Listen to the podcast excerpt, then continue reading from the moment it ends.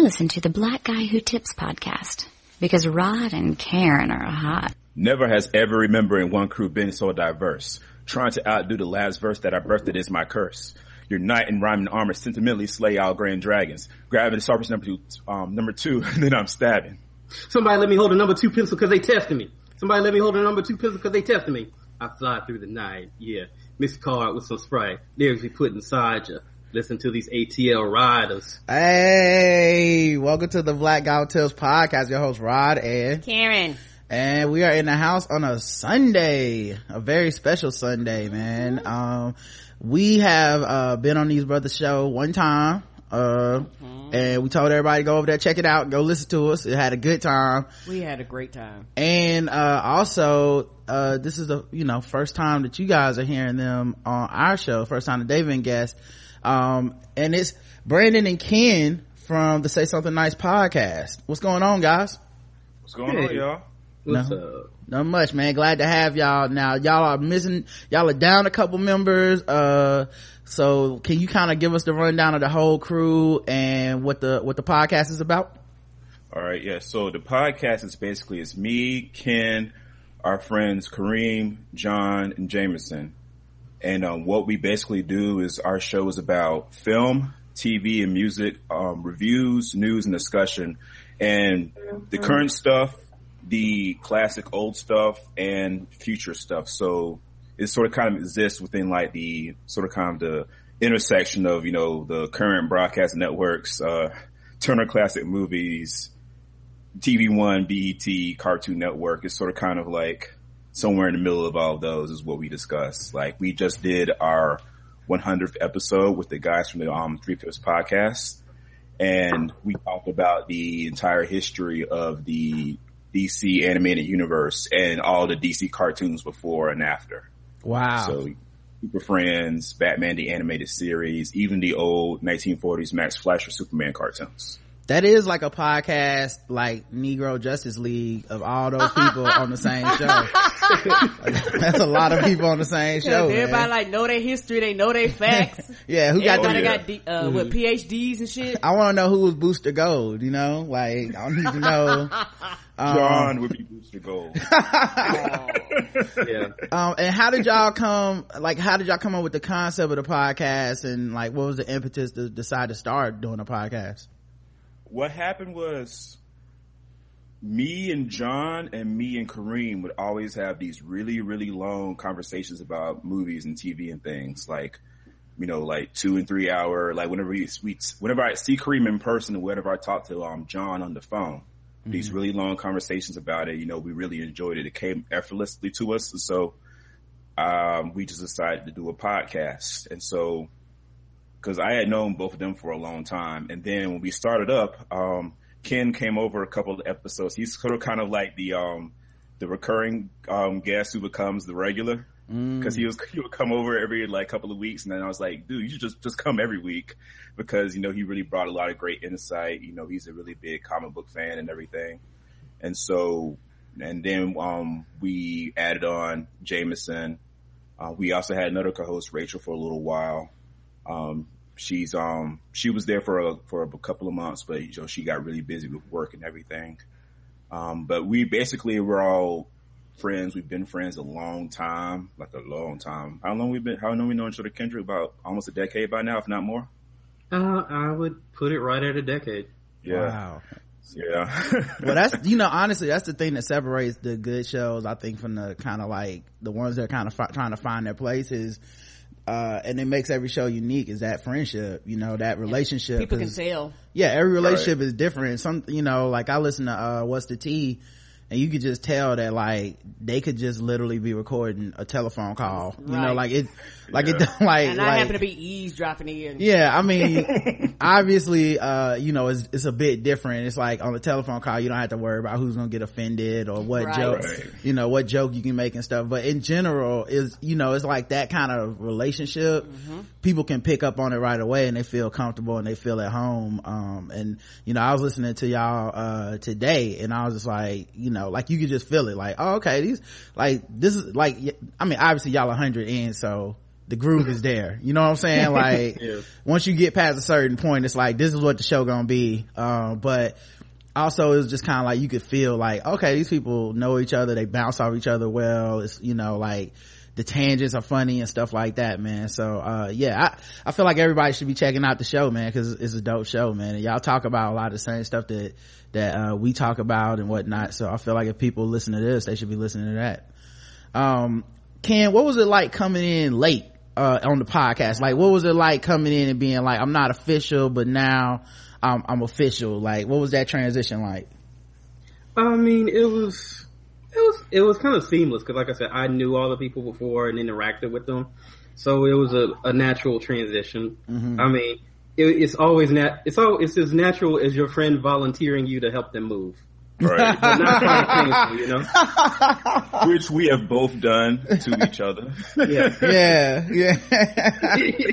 That's when you know a friendship is real. Yeah, I, I yeah. remember a long time a, lo- boxes. a long time ago, I had this idea of um, surprise moving parties. You, you, you, you, you, schedule a party at your house and make it sound like it's gonna be lit. And when everybody show up, you just be like, I actually the party's at the new place, but I boxed everything up. Everybody grab a box, put it on the truck. We're gonna drive over to the new crib and we're gonna get it in. You know, like but uh, everybody said that was a horrible idea that probably lead to somebody murdering me. So of course, I decided not to do that. This mm-hmm. this this move would have been a perfect opportunity. We moved like one block. You know, everybody grab one box, come over to the new joint. The new joint is kit is bigger, got like the wood floor. We could, we got the, we got the, uh, USB in the, in the ceiling. We could have been jamming, but Karen said call two men in the truck. So. Yep.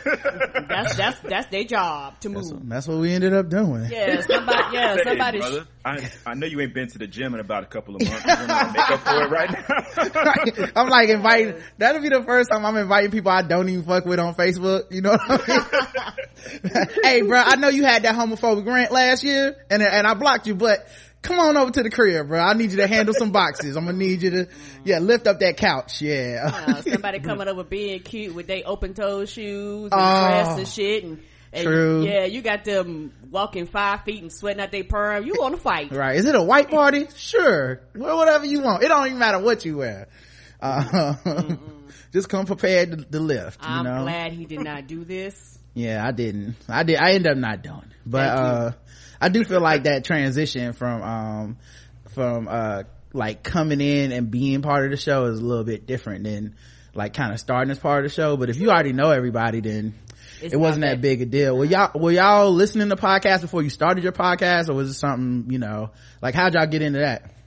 Well, yeah, um, we've been, definitely been listening. I listened to y'all, What's the T, um, The Read, um, Fan Bros was on at the time who else was I listening to? And then while I was working on the show and I got to listening to more of y'all, I started listening to, um, Gaming and Then Some, Black Astronauts. We have a couple of friends who are, do their own podcasts. There's the, um, Long and Late movie show. Oh yeah, yeah, I've been on there, man. Yeah. Yeah. Russell Layton and, um, and Shira. Um, our friends Damon and Tony do the Get Out the Room horror movie podcast. Oh yeah. Their show. Yep. Know them. They dope. Yeah. Mm-hmm. Yeah, it's yeah. A, yeah, it's a small podcasting world, man. Like sometimes it's, it's, big and small, and at the same time. explain to people. Yeah, it's big because it's a lot of people. It's small because the average person has a smartphone and still don't know what the fuck a podcast is. Yeah, it's but that's um. How did y'all come up with the name as well? We bounced names back and forth, and say something nice just came up as a like a natural thing. Primarily because if you listen to our intro the intro is my friend Greg because me and him would always have these really heated conversations because I would talk about movies that, you know, I would say, oh, this movie is terrible because this, this, and this. And he'd be like, that's my favorite movie though. You can't talk about my favorite movie. That's mine. And so I literally was like, you know what? That should be the intro to the show. So I literally called him and said, you know that conversation we had two months ago where you, we got to the argument about such and such movie? Yeah, do that. Yeah. now, I didn't know that was Greg this whole time. Oh, you didn't know? Yeah, that's, I, that's I, I thought that was like a scene from a movie, like you did a cut clip of Corey Holcomb or something. No, it's Greg. so this whole time, I didn't know Greg was our intro.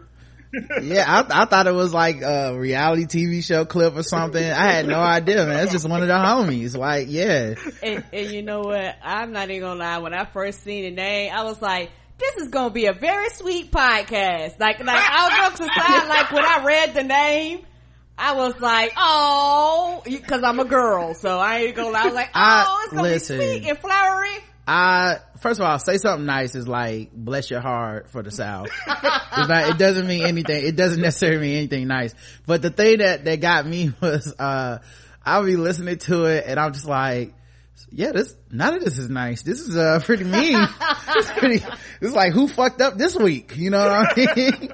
it's like, did you see what so and so said? Oh man, uh, like they like y'all went in on uh, Frank Ocean's album last uh the last one I listened to, and I was just like yeah, that's nothing nice was said. I mean, waited so long to put it out that you know people got antsy. I actually finally listened to it yesterday mm-hmm. on my mm-hmm. way to the gym, and like, well, I listened to Blonde and not Endless because Endless is only as you know a um, visual album, right? But unless Blonde, you got, unless you got that bootleg.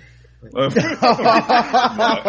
I, I, did it through um, Apple Music, so but the album is really good and it's worth the wait. But then we found out the reason it was so late was because he was trying to um, figure out how to get out his contract. Oh uh, yeah, yeah, yeah. That so was he the... put out his last album on Def Jam, Endless, and then two days later, hey, look, my first album, Independent. yeah, that joint, man. I read that article. I was like, yo, he is slick as fuck. Like, I would have yeah. never thought of that, dog.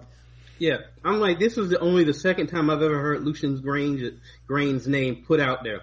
He's like the white man behind the curtain of all your favorite rap artists.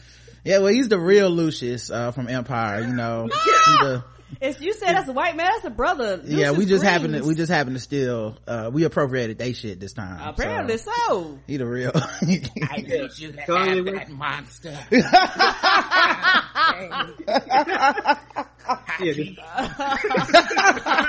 His extended family is called Collards. What's happening here? Greens and Collards. Um, but yeah, so, uh, make sure you guys are checking out the show, man. You can find on iTunes, Stitcher, uh, RSS radio, everywhere you find podcasts, say something nice. Um, you can also, um, go to the website, ssnpodcast.com and check them out there. Uh, like I said, man, it's a really good show, and I was, laughing all morning just uh doing chores and and putting up stuff on our show on our website today um speaking of which obviously uh it's the Black Guy Who Tips. You can find us at the blackguywhotips.com uh you know home of uh so many things that we do man. I just this morning i put out our off-season review of outcast season one which uh came on cinemax. Um you know i read the comic book. Um, i had dexter from shadow dog productions uh, who was an interesting guest to have on a TV show review, being that he's a TV and film producer and writer. Mm-hmm. So he had a lot of different perspectives to, to add. Uh, and, and I left it all in because we got disconnected like two or three times. And I was just like, you know what, man, this is how you know I love what I do because uh, this would just been like some normal shit. I've been like, hey man, well we tried and, uh, y'all got like 30 minutes of the review and, uh, some of the characters we didn't get to. Have a good one but uh we we try like three or four different methods of connecting to get that joint out um i also put out a new pregame which is a show that just uh, it's really just justin and me talking shit before we talk about the sports show mm-hmm. but i had to separate it because it's never about sports. So no, it'll be an hour about love and hip hop. Right. What y'all watch through the week, basketball tale from the YMCA. Right. Reality show news. Um, it's, it's so much shit that's not, but it's good and it's fun. I got to, uh, and sometimes I'll be editing that one and I'll go back and like listen to it and I'll catch myself listening because it is a mm-hmm. fun show. It is. Uh, making myself laugh at shit that I know that already happened. So I'm like, you know what?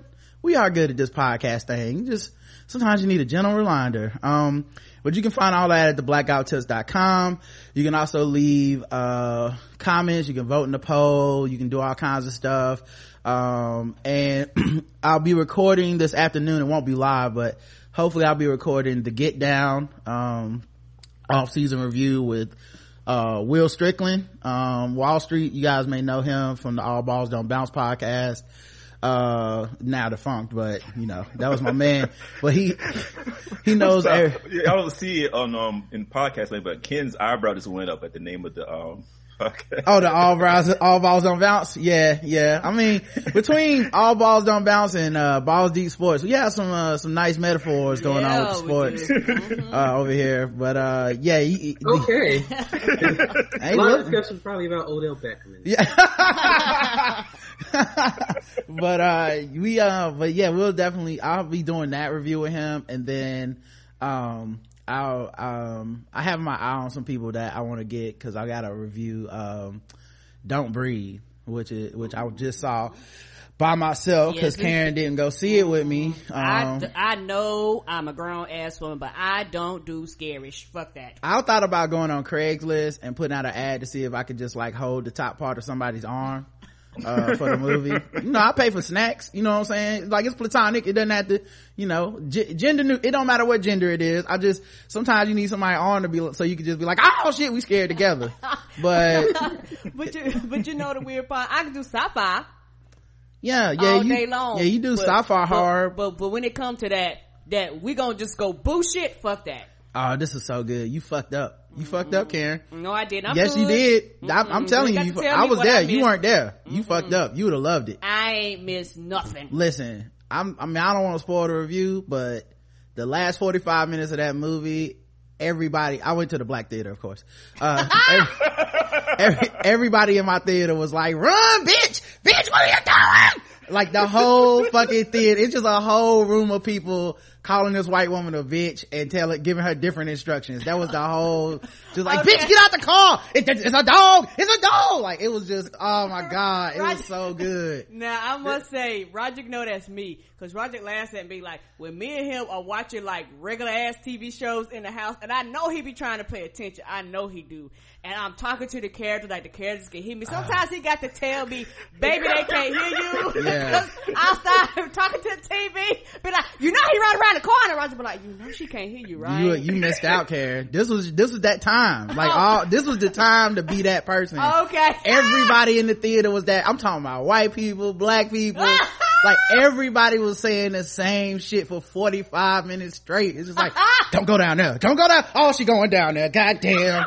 God damn. She got my heart racing. Yeah, some dude said it was one part where dude was like, "Oh no, the police gonna come. They gonna get. They gonna get her." And I was like, "She white," and everybody started laughing. Oh, so good. Y'all, y'all, everybody should go check that. sh- Just make sure you go to a black theater. I don't know how white people watch it. probably not. It's probably not as fun with the white theater. Well, but I take that back. It do sound like y'all had a great time. oh, it's so good. I mean, it's it's not really that. It's scary, but in a good way. It's not. okay. it- it- okay, because I, I don't like what they call like uh, hor- like horror, uh, porn. Like I don't like that. If that makes sense, we gonna see how gross and, and, and suspenseful we can get just because we can. I don't do that. Right. Mm. If that makes sense. And sometimes I can't tell from the preview. Like Saw is that horror porn. We just gonna see how far we can take it just because. So I've never seen not a single solitary Saw and never will because I'm like, I don't want to see how grossed out you can turn my stomach. I just want to come and enjoy what you're trying to Nah, it wasn't. It wasn't gross, really. I mean, it's had some gross part. It, it's just good. I don't know how else to tell you. It's just everybody should go see it. I might go see it again. It's that good. Uh, and it's an hour and 20 minutes, so. Oh, so it's short. Yeah, you don't spend all, it's not, you know, 30 minutes of previews, obviously, but you don't spend all day in there mad. So, alright. Uh, yeah, today's show is actually, oh wait, I didn't even say this part. The official weapon of the show is the taser, an unofficial sport bullet ball. and bullet ball extreme and today's podcast is brought to you is double sponsor is brought to you by shadow dog productions. Of course we have our album the best of rod and karen. You can find it on itunes and amazon. Just go search rod and karen or best of rod and karen. Um, and cop that joint. And if you get it make sure you review it. Let them know that it's an awesome album. Uh, leave them five stars and, and tell them uh, you loved it because uh, it helps move the album up uh, the charts and it helps uh, you know when people go buy stuff a lot of times you'll look at the stars and you go, oh, okay, four or five stars. This must be pretty good. So make sure you guys do that. Um, and lastly, we're brought to you by Bevel, of course. Bevel is the first and only shaving system made for coarse and curly hair for black people, you know, with your sensitive skin. Step up your shave game and say goodbye to razor bumps. Check out getbevel.com today and use code TBGWT to get 20% off your first month at getbevel.com. That's G-E-T-B-E-V-E-L dot com all right let's talk news y'all all kinds okay. of stuff is happening in the news All okay. right. um i guess the biggest news uh would be uh nate parker did an interview mm-hmm. all right okay uh and you know the title of the interview it's not misleading but it's i mean that's pretty much what happened he talked about consent um toxic masculinity and some other terms that he's probably learned in the last two weeks you know since the other two interviews. Uh I, like i'm i'm not saying it to belittle him but he it, you can see from the interview he obviously didn't know any of that shit. Um which is kind of what privilege is right? Like you know uh it's you know when white people hear some shit and it's like oh what the fuck you mean i'm a fragile i got fragile whiteness? It's like yeah you you just learned this term because you were it and are mm-hmm. it so he learned it um they did an interview he did his interview with ebony.com um and i follow i, I checked out the uh, author of the piece britni danielle on twitter and she was kind of talking about it and gave some like behind the scenes like 16 different points but the general gist is evan uh his a black woman at I believe it's at Sony or whatever company it is that this is through or Universal or whatever set up the interview because she knew that he needed to do this. Come on um, which is one of the reasons it matters who who's employed at your place, uh, mm-hmm. what we look like. Cause there's probably white people that either don't even know this is going on or care about it or, fi- or, or think just, it's a big issue. Right. Or just like, shut up, just let the time pass. Mm-hmm. Yeah, I can guarantee you it's because it's Fox who's putting it out. So you know. Yeah. So they can't even get the mutants right. So I know they ain't gonna get real life shit right. yeah. Somewhere, somewhere, Bryan Singer. Somewhere, Bryan Singer's like like the literature right there for them. Two copies. Mm-hmm. Somewhere, Bryan material. Somewhere, Bryan, Bryan Singer sitting up there like, should we put Nat Turner into the X Men franchise? I mean, that universe needs some black people. I could do that. Right. Um, it's a copy paste. They won't need. They too lazy to do that. So right. I know they're gonna mess this up. Yeah, I like this Nate Parker guy. We kind of had the same uh, scandals going on. What? I, what? We already got the dialogue written out. Somebody's already drawn the pictures. What? All we got to do is hit control out. Out, copy and paste. Right. Nah, we gonna come up with our own stories. Fuck that hundred years of history books. Um. All right. So I don't know how we got on that tangent, but Nate Parker. Fox is terrible. that is true. We'll never forget. Mm. Never forget. Mm-mm, never. Uh, so he does his interview. Um, you know, I can't read the whole thing because it's very long, but he, the thing I would say is that he clearly has been thinking about it. He's clearly been reading about it. He name dropped like three different authors of pieces that, um, he had read. Um, um, he also said some shit that, I was so mad because motherfuckers that have been in my mentions over the whole the black men are the white people of black people um, tweet he said some of the same shit that i was like yeah obviously.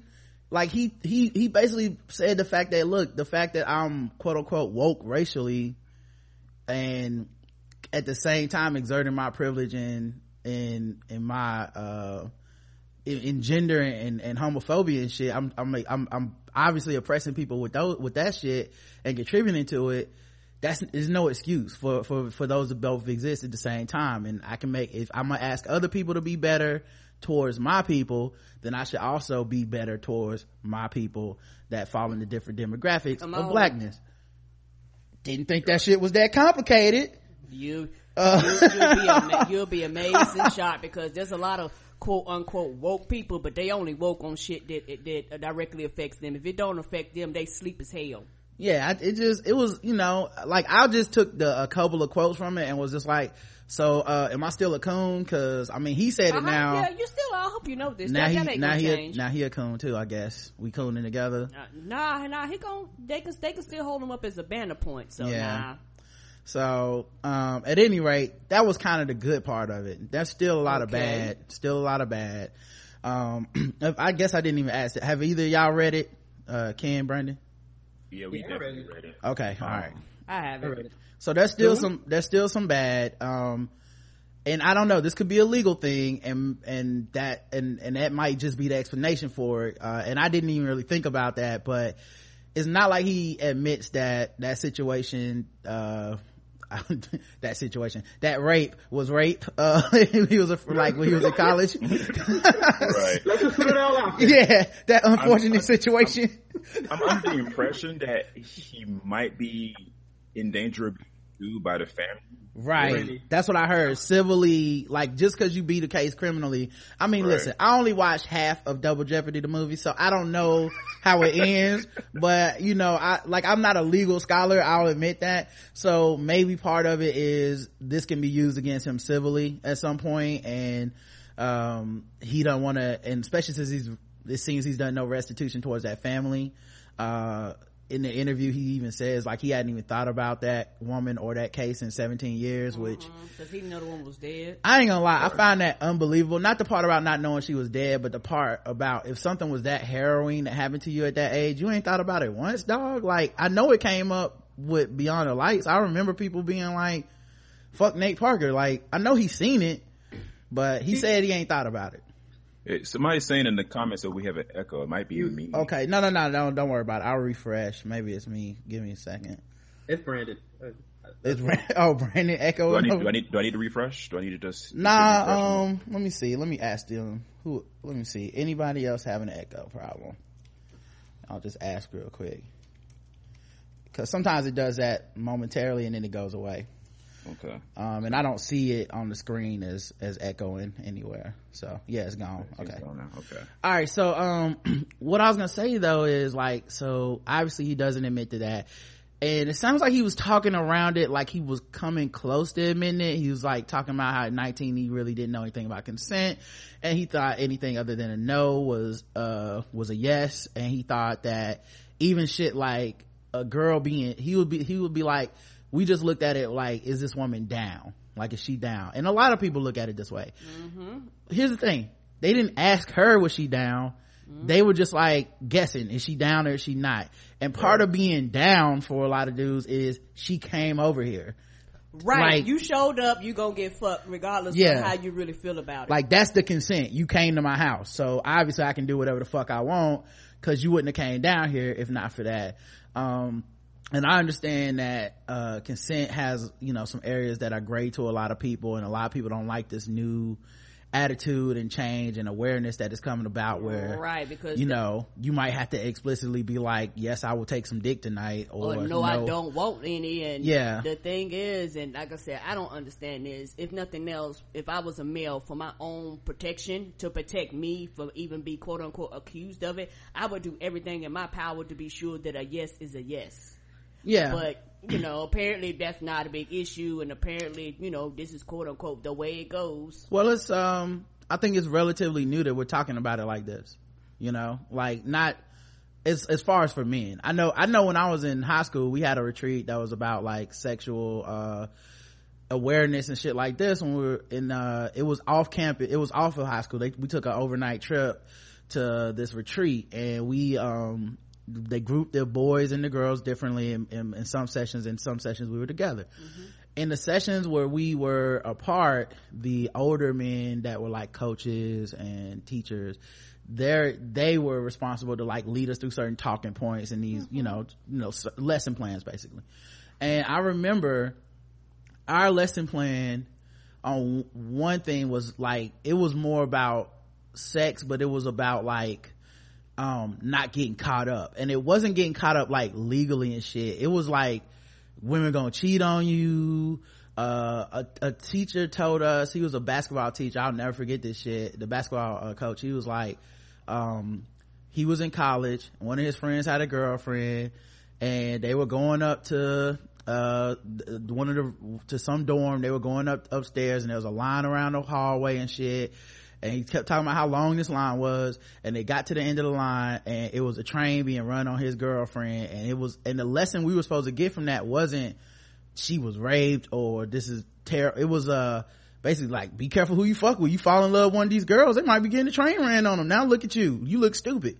You know and everybody was laughing like Oh. literally the whole room like which is funny because you know what the adults are leading the conversation and, Right. and they're making and they're being funny so the kids everybody in that room the lesson we learned was that this is funny that this happened to this woman. And more importantly it happened to him. Like we were learning through the you know this man this happened to him. And isn't it a funny story that he got quote unquote played?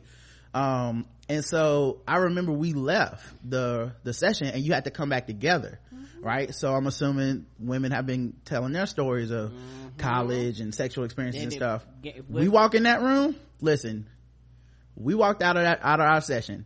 Everyone's smiling. Tears come oh wiping tears from my eyes. We walk into the other session. Probably like a fucking funeral. Tears coming out of people's eyes. It is not like in anger. Like people they're looking at us because they've been hearing us laughing in this other room the whole time. Um, and we come together and like right. that divide had never been so fucking blatant. Um like i had uh, made a friend that week on the bus coming up there uh very smart smart girl keisha she was um she was like so smart that she was like one of those people that's like yeah i'm a freshman but i'm about to go to college type people mm-hmm. well i'm like damn you smart as hell you know mm-hmm. uh, and she like and so when they group us up she was like my buddy on the bus and shit so when they group us up they put us back into those pairs and I'm sitting next to Keisha and she like, like somebody mama just died, you know what I'm saying? Like people got their hands on her, like her chest got caved in, you know, like she crying that, that, that like, that cry where you can't breathe, mm-hmm. that joint.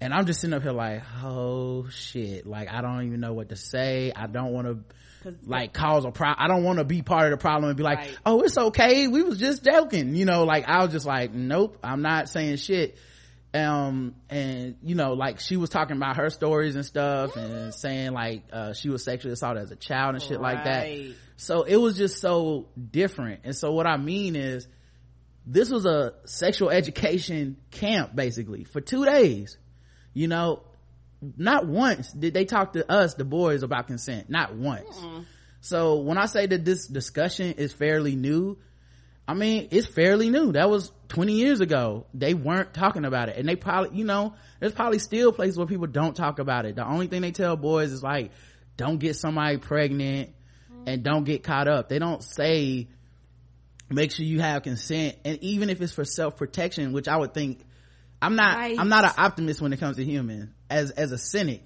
I would just think if you had a son out of self-protection, you'd be like, well, listen, this is what consent is because you don't want to go to jail right. over a misunderstanding. And we can't even get people to do that. They get defensive about just that level of like, well, can't you do it just so you say the court is rigged against black people and all this shit? Can't you just say it so that you won't go to court? And it's like, fuck that. She come over to my house, I'm fucking. That's what it is.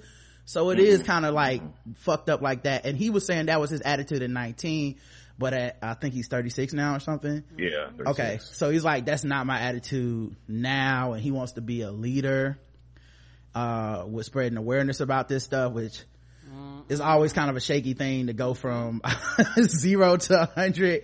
But, um, hopefully he's dedicated to learning more. It's only two weeks and he, sounds like a person that's only been thinking about this for two weeks. Um, I don't know how you say you want to be a leader for justice and restorative justice for victims of sexual assault and teaching men about consent, but you haven't really come to grips with your own history, you know, and then at the end he added this part about homophobia because he had some homophobic comments that yes, he said. He mm-hmm. And he, honestly, it was two things. One, I thought it was good that he brought it up because he was not asked about it. Right. So I will give him, I'll give him that much. Like, I thought he was gonna do the whole interview and not talk about it, to be quite honest. Now he knows he needs to talk about that shit though. Yeah. Don't get it twisted. His people weren't in the room, so he wasn't like prompted to do it, but he knew like in this interview I have to bring this up too. And I'm not gonna front man, his comments were like, I'm, I'm, uh, I'm, I'm, like he still kind of put himself first, like I'm kind of sorry that I would say something like that and I made, and I said homophobic comments and, uh, it was something like no matter it was something real vague like no matter how you see yourself as whatever whatever like it wasn't a very affirmative like look what i said was wrong especially when i said that this emasculates black men to be gay. That was wrong. Like it wasn't that. It was very much a like i'm sorry my language offended you. And same thing to sexual assault survivors. I'm sorry that my language offended you in talking about it because i put myself as a victim. And it's like that's i don't think that was all of what offended people. Right. Yeah he said um i'm sorry for everyone who ever read similar comments or just got wind that something was said and that he's growing in his, his understanding Because the thing is, what he said was that you know he didn't to preserve the black male. Mm-hmm. He was never going to play a gay part or a cross dressing part. The yeah. thing is, mm-hmm. it's like so many issues that are been he conflated into that one statement. You know, if you play a gay character, that doesn't mean you have to actually physically, you know, be in contact with another guy on camera. The police chief on the um, on the Flash is a gay character, mm-hmm. and it's not like he's making out with a dude every episode. You know, that's part of it. And then the other part, you know, is that a gay character doesn't mean you're playing, you know, like a really flamboyant, feminine one. So it's that's what people were offended by with that. And then as far as like the comments about his understanding of sexual assault, maybe and like the maybe the maybes, this will lead him on a uh, path to speaking out against it. I don't know about being a leader. Yeah. But certainly, you know, whoever he has, Olivia Pope, Ray, Ray Donovan, whoever it is he has, you know, there, you know, coaching him through this stuff. Hopefully they're not just doing it just so that they can get this picture out, you know, and by April he's not talking about it anymore. Right. hopefully it will continue past the release window of the movie and you will see, you know, more growth from him and everything. Cause a lot of people, you know, that is one reason why a lot of people were, didn't want to see the movie is that, you know, A, you know, like the, the case itself, you know, people read the documents, it didn't look good at all. Mm. But then the way he addressed it was so, you know, tone deaf and it offended people on top of what had happened. Right to where even if it did happen 17 years ago, it was opening up the wound again mm-hmm. because it was like it's been 17 years and people felt like he hadn't evolved enough or learned enough to you know address it differently. Yeah, he could have hit a no comment on that and come out better than what he said the first time. Uh, honestly, because right. that shit was bad. And then the second, and even with this, like. If the goal is just to get people to come see the movie, there's going to be some people that are very will, will, they are very hopeful that they can get any level of progress from this dude. And they're gonna go see it with, and they're gonna start having this attitude of, he apologized, didn't he? You know, it's gonna start being a lot of that from certain people. I've, I've, already seen it. oh, you've already seen it? Okay, so there you go. Yeah, I know there's gonna be people hiding behind that.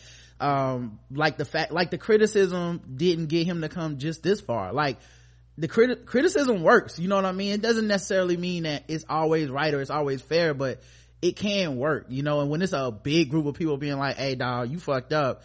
You either can, you know, bite the bullet or you can, uh, sit up there and ignore it. But, uh, he seems to be trying not to ignore it. The thing is, I get why people are skeptical. I, it's a trust issue. And the only thing that builds trust is time and actions. That's mm-hmm. it. You can't, right you're not gonna fix this shit by October whenever this movie comes out. Like that shit, you that's sailed.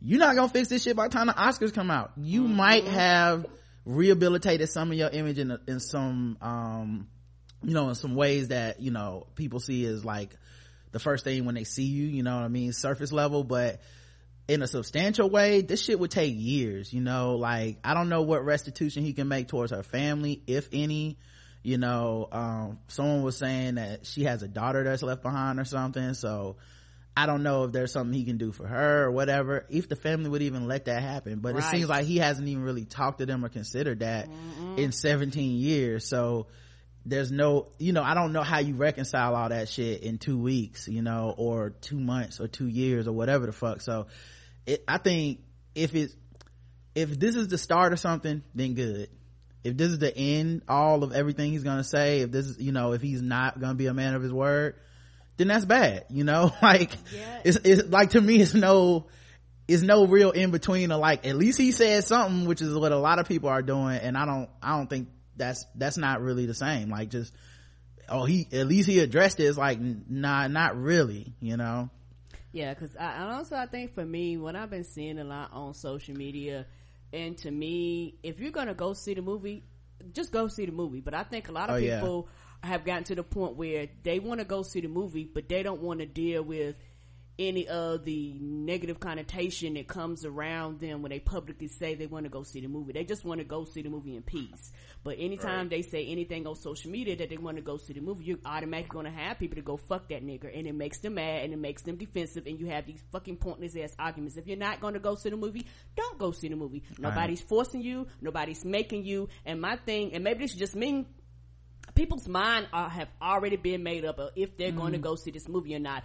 The, the, the, the arguments on social media are fruitless and pointless. Mm. If you're like, I'm going to support him for whatever reason, I don't even care. Go support him. And if don't, just say fuck him and keep going. You know, right. it's, it's one of those things where you have people that are, are arguing and defending uh, somebody that needs to be accountable for their own actions and somebody that, in my opinion, yeah, we started the right way, but just some, because somebody says something does not automatically equal forgiveness. But you have so many people that are more than willing to forgive him because he's a black male. I'm just gonna keep that real. Yeah. And you have so many black males that support him just because he's a black male for and for no other reason, regardless of what he did and regardless of what he said. And you have some females that will go, Well, I would have forgiven him if he would have gave like when he first came out, if he mm-hmm. would have came out and did a more sincere and polished mm-hmm. apology quote unquote, however you can get to it as close yeah. as you can, more black women would have been like, okay, cool, that's all I wanted from you.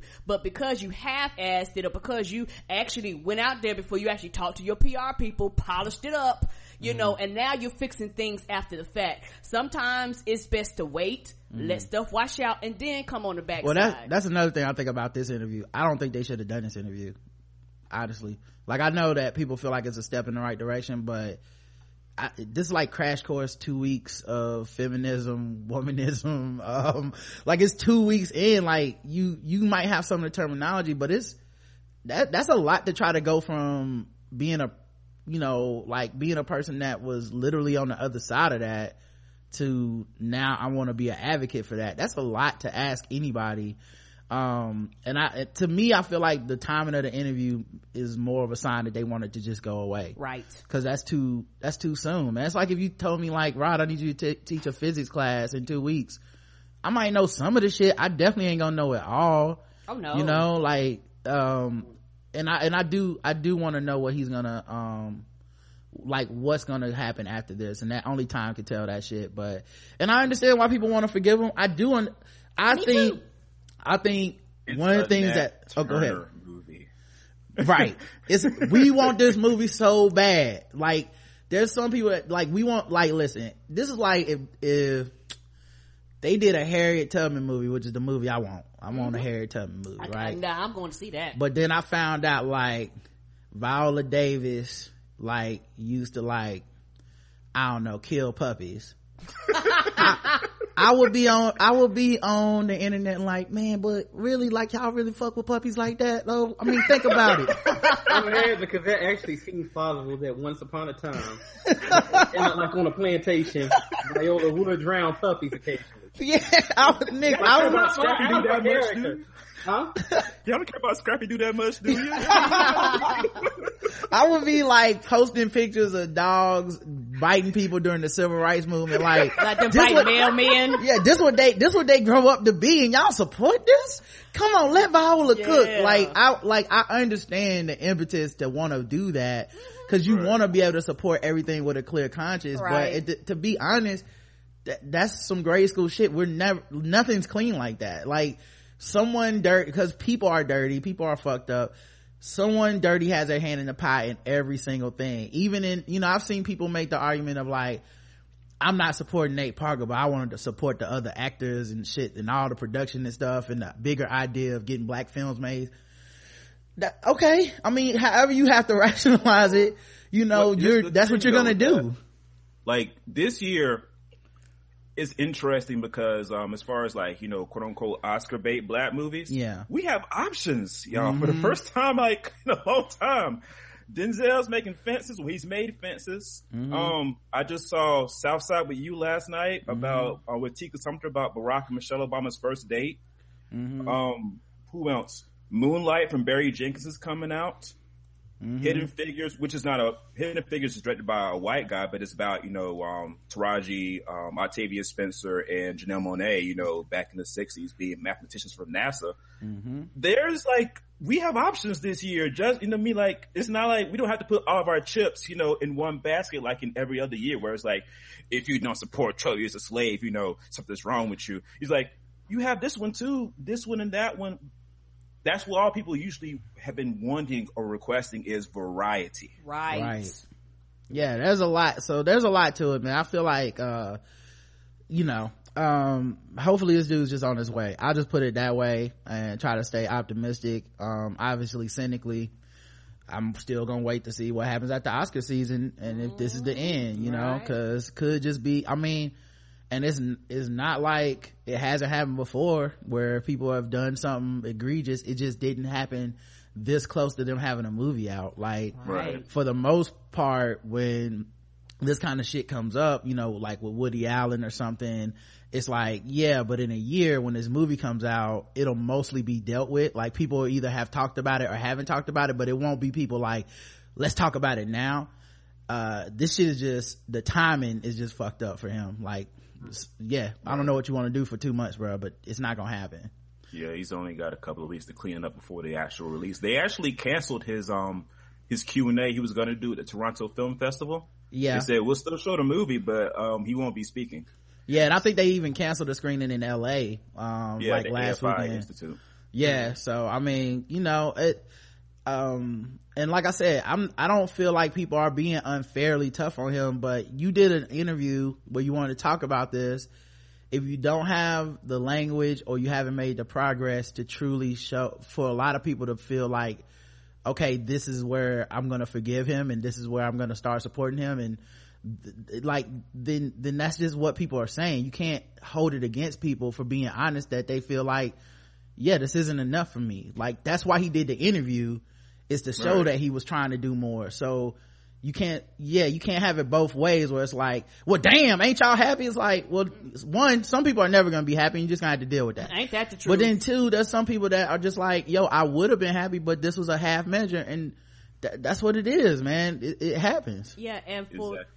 i'm sorry and for the uh festivals and things like that they're like hey uh yeah we we we are film festivals. We don't got nothing to do with this rape shit. We are not gonna have you come up here and talk and everything is plastered around our festival is your name rape in our festival. Like we don't want that to be the fucking headline so no you will not come speak. We'll show your movie but we're not gonna have you speak say something you ain't got no business saying and next thing you know our film festival quote unquote allowed you to speak on our platform and mm. then we got these problems. Nope you know, right. nobody wants to be complicit in a rape, uh, rape case. So exactly. In fashion.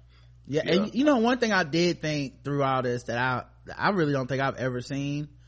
Um, what would have happened if he just said, "I I'm sorry, I definitely did it. I've changed, and I'm gonna, you know, th- uh, and all the other shit he said about being better." But he, rather than kind of talk around it and like just be like, "No, I I am slash was homophobic. I'm gonna try to unlearn this shit, you know, cause he still was citing like religion and God and stuff, which is a, you know, when it comes, like, that gave me less hope for the homophobic part, cause I'm like, there's a lot of people that are like, well, I'm religious and I'm not homophobic, but you know being gay is a lifestyle and a choice that you keep making and it's a sin and you're gonna go to hell. And you're like uh hold up now playboy. Like that don't sound too uh, right there. Right. That don't really sound like uh you're not homophobic. Sound like you still are.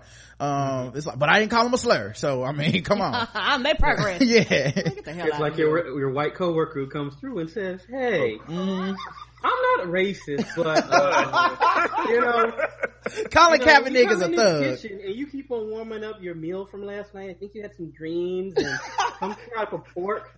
It always smells hot water Thanksgiving. well, it's like, listen, I'm not racist, but that Colin Kaepernick is a goddamn thug. Okay, I'm oh. just saying. I don't, why are you looking at me like that, Jamal? I don't understand. I said I wasn't racist, the opposite of racism. Yes, I done came a long way. I don't call them jigaboos no more. you know, you people, you know, um, yeah, you, um, black, uh, uh, um, um, um, African American, is that the right one? Is that the one to say? Is that, is that good? You know, colored. What do y'all go by now? Colored still? Um, Y'all not brown people know about what do we call you? So what I mean, so you know that's kind of you know in a way, like I said, seems like he's trying. We'll see if he's trying to rehabilitate his image for the movie, or if he's trying to really be a, a different new person. And maybe these shits take steps. I mean, it's not, mm-hmm. you don't figure it all out. Uh, like I was talking to Leslie Mac on Twitter and she was like, he sounds like white people when they first start waking up to racism mm-hmm. and they'll be like, I now see what racism is. And it's like, yeah, remember that racist shit you did two weeks ago? That was different. You know what I mean? like, skit that Chescaleigh did on MTV with the um the white dude where she, where she she was like the ghost of Christmas past and took him to like all the racism stuff about how the world be like without black people. That at the very end he shushed his white family. He's like, shh, I'm woke now. Yeah. yes.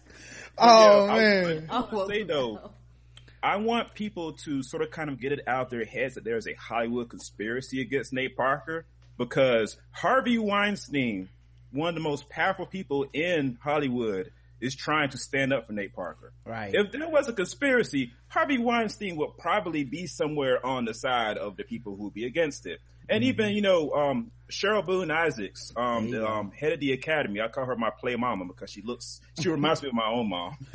she she's like telling people they need to go see the movie and everything. So she's putting her neck out on the line in this whole thing too. Is like she so people, the people in Hollywood, a good portion of them do want the movie to succeed, even in spite of the controversy, and a good portion of them don't as well. It's like with anything, you have 50-50 or however it's to go. But it's not like this didn't come out because you know, woohoo ha ha ha ha Nate Parker movie. We had to shut this down right now I saw it build slowly on social media first. And then the deadline article where clearly the studio set it up for Nate Parker, the, the first one that, you know, was the problem in the variety article. Right. That's the order I saw everything happening. and people also, you know, they, some people knew about this stuff from a while ago because it was on his Wikipedia page apparently, because I hadn't read that. Mm-hmm. But he also had did an article back and he did the Great Debaters in 2007, and they asked him about it because that was his first like major role that he ever did. Mm-hmm. So it's not like they went and dug up something that nobody knew about. Yeah, it's he just that before January 2016, Nate Parker was like what we called on our show. We, um, Jameson pointed out he was basically black famous. Mm-hmm. You know, he hadn't had a lot of exposure beyond you know relatively small movies that were only aimed at us.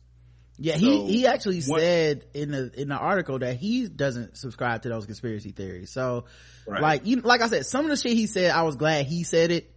You know, the comparison between like white privilege and white racism and oppression versus black male privilege and oppression within our own communities and and gender privilege and shit like that. I'm glad he he said that shit um and that he recognized that shit cuz I've just seen so many people denying that that even exists the last, uh, 72 hours or whatever. It's just like, holy shit, you know? Um, so it's good that he said it, um, and especially the part about this is, it's not a conspiracy. That's not what's happening.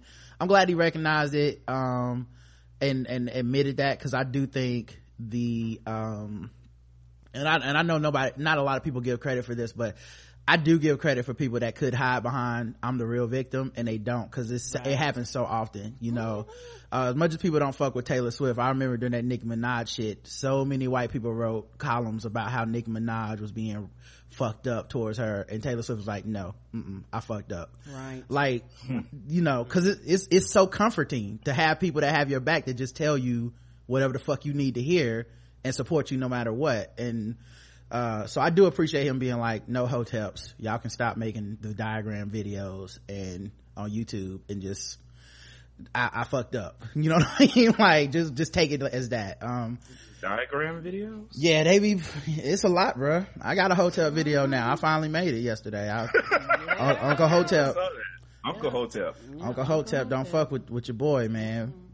Uh, but it's cool. He don't fuck with like Leslie Jones. Uh, he, he gonna vote for Trump. So I, I feel pretty safe being, being on the outs.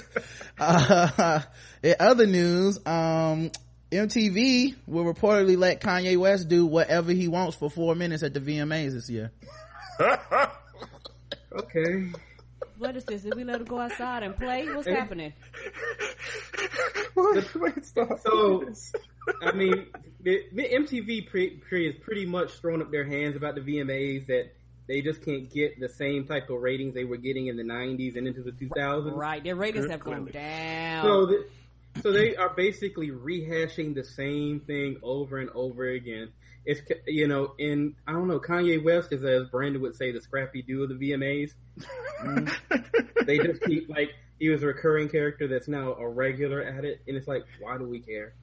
Yeah, I I mean, it says a lot that they just they are publicly putting out there like we don't even know you know what i'm saying? Like but they never know. No matter if they give him a script or not like you just never know. well know. you think you know. You know what i'm saying? You watch their rehearsals you watch their practices you think you know. This mm-hmm. is the first time where they just like man we don't even we ain't watch none of this shit. Like he got four minutes to go on and get off stage. That's all we can tell you about tonight's performance. Um, uh, we'll see. I hope, they, I hope they assign him a at least a development executive just to make sure he meets you know standards and practices that you know they don't they don't lose their money. if MTV wants to shock people, you invite Janet to be at the VMAs. Yes, oh. both titties out. Got that mama milk. Yeah, uh, no more time on this network. No yeah. more um um Mr. Clean.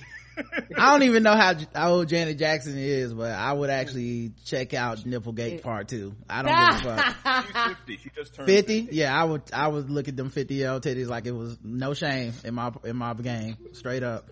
Cause she had like a whole like Christmas tree decoration on that thing during the Super Bowl. So who knows what she going what, what she gonna come out with? She had like the Star David on her shit or something. I don't remember what it, it was decorative as fuck, man. Like I'll I'll definitely be tuning in if it was her. But yeah, I I don't know, man. I still kind of had that feeling like I'll check this out on the internet the next day. Oh yeah, you get the you get the clippets and things like that. But y'all was talking about that rating, yeah, because you know every time the MTV was come on, they come like on across every forty five channels that Viacom have, and every year yep. they were like, our ratings dropped by ten percent, our ratings dropped by twenty percent. They have whack. Nobody cares. They have whack hosts most of the time too. That's it. They have whack hosts, and they've been having people that are funny to like. Uh, not even just funny to white people, but like a subsection of white people. It's not right. even you know i think they had that um oh wait that dude's like a serious person now. That comedian that was like british uh, you know what i'm talking about?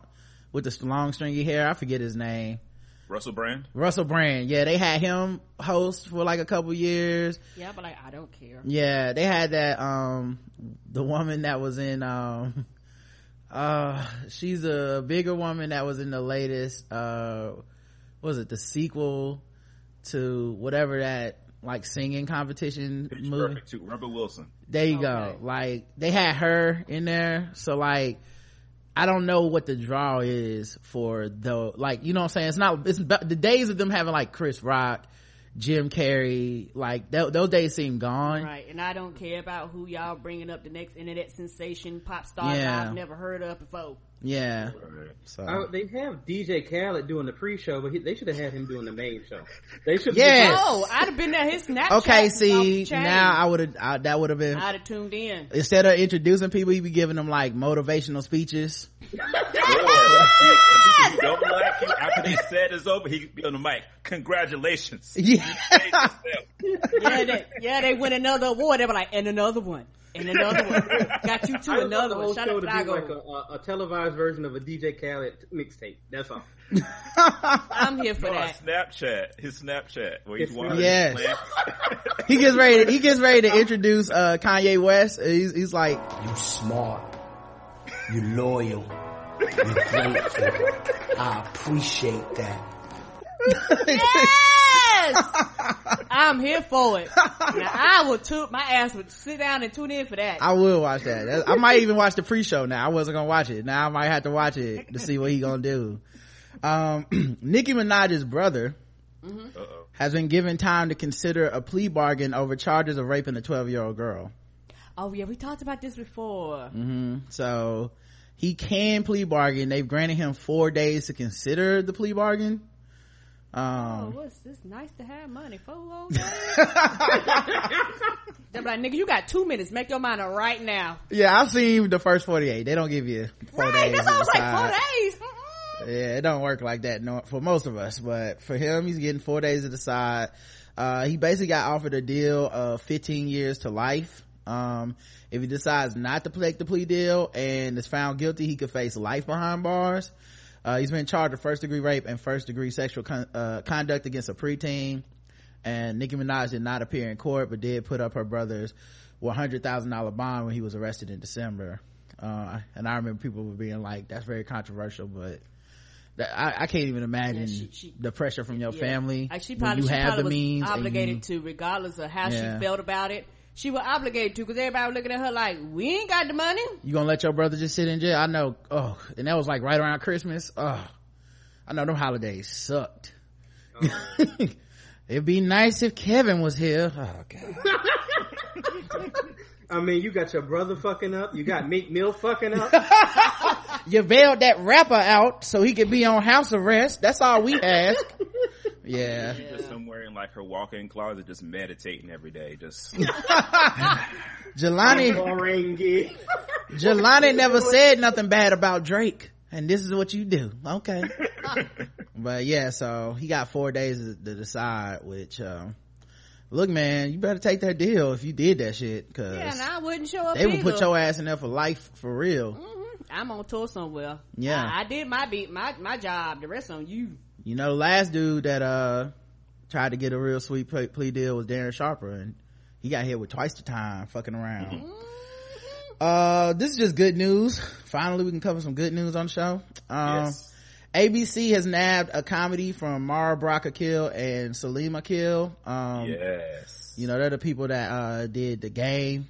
Um, okay, on Being, being Mary Jane. Being Mary Jane. A lot of people, I don't watch those, but a lot of people love those shows. Yeah, so now they'll have a show on ABC that'll be coming up soon. What's the name of it? Uh, I don't even think they named it yet. Okay. Um, it's just, it's just like, it's, it's really like breaking news, you know? Okay, uh, LeBron James has a show on Showtime. Yeah, it's called Survivor's Remorse, I think. Something okay. Yes. Okay, I haven't watched it yet, but me either.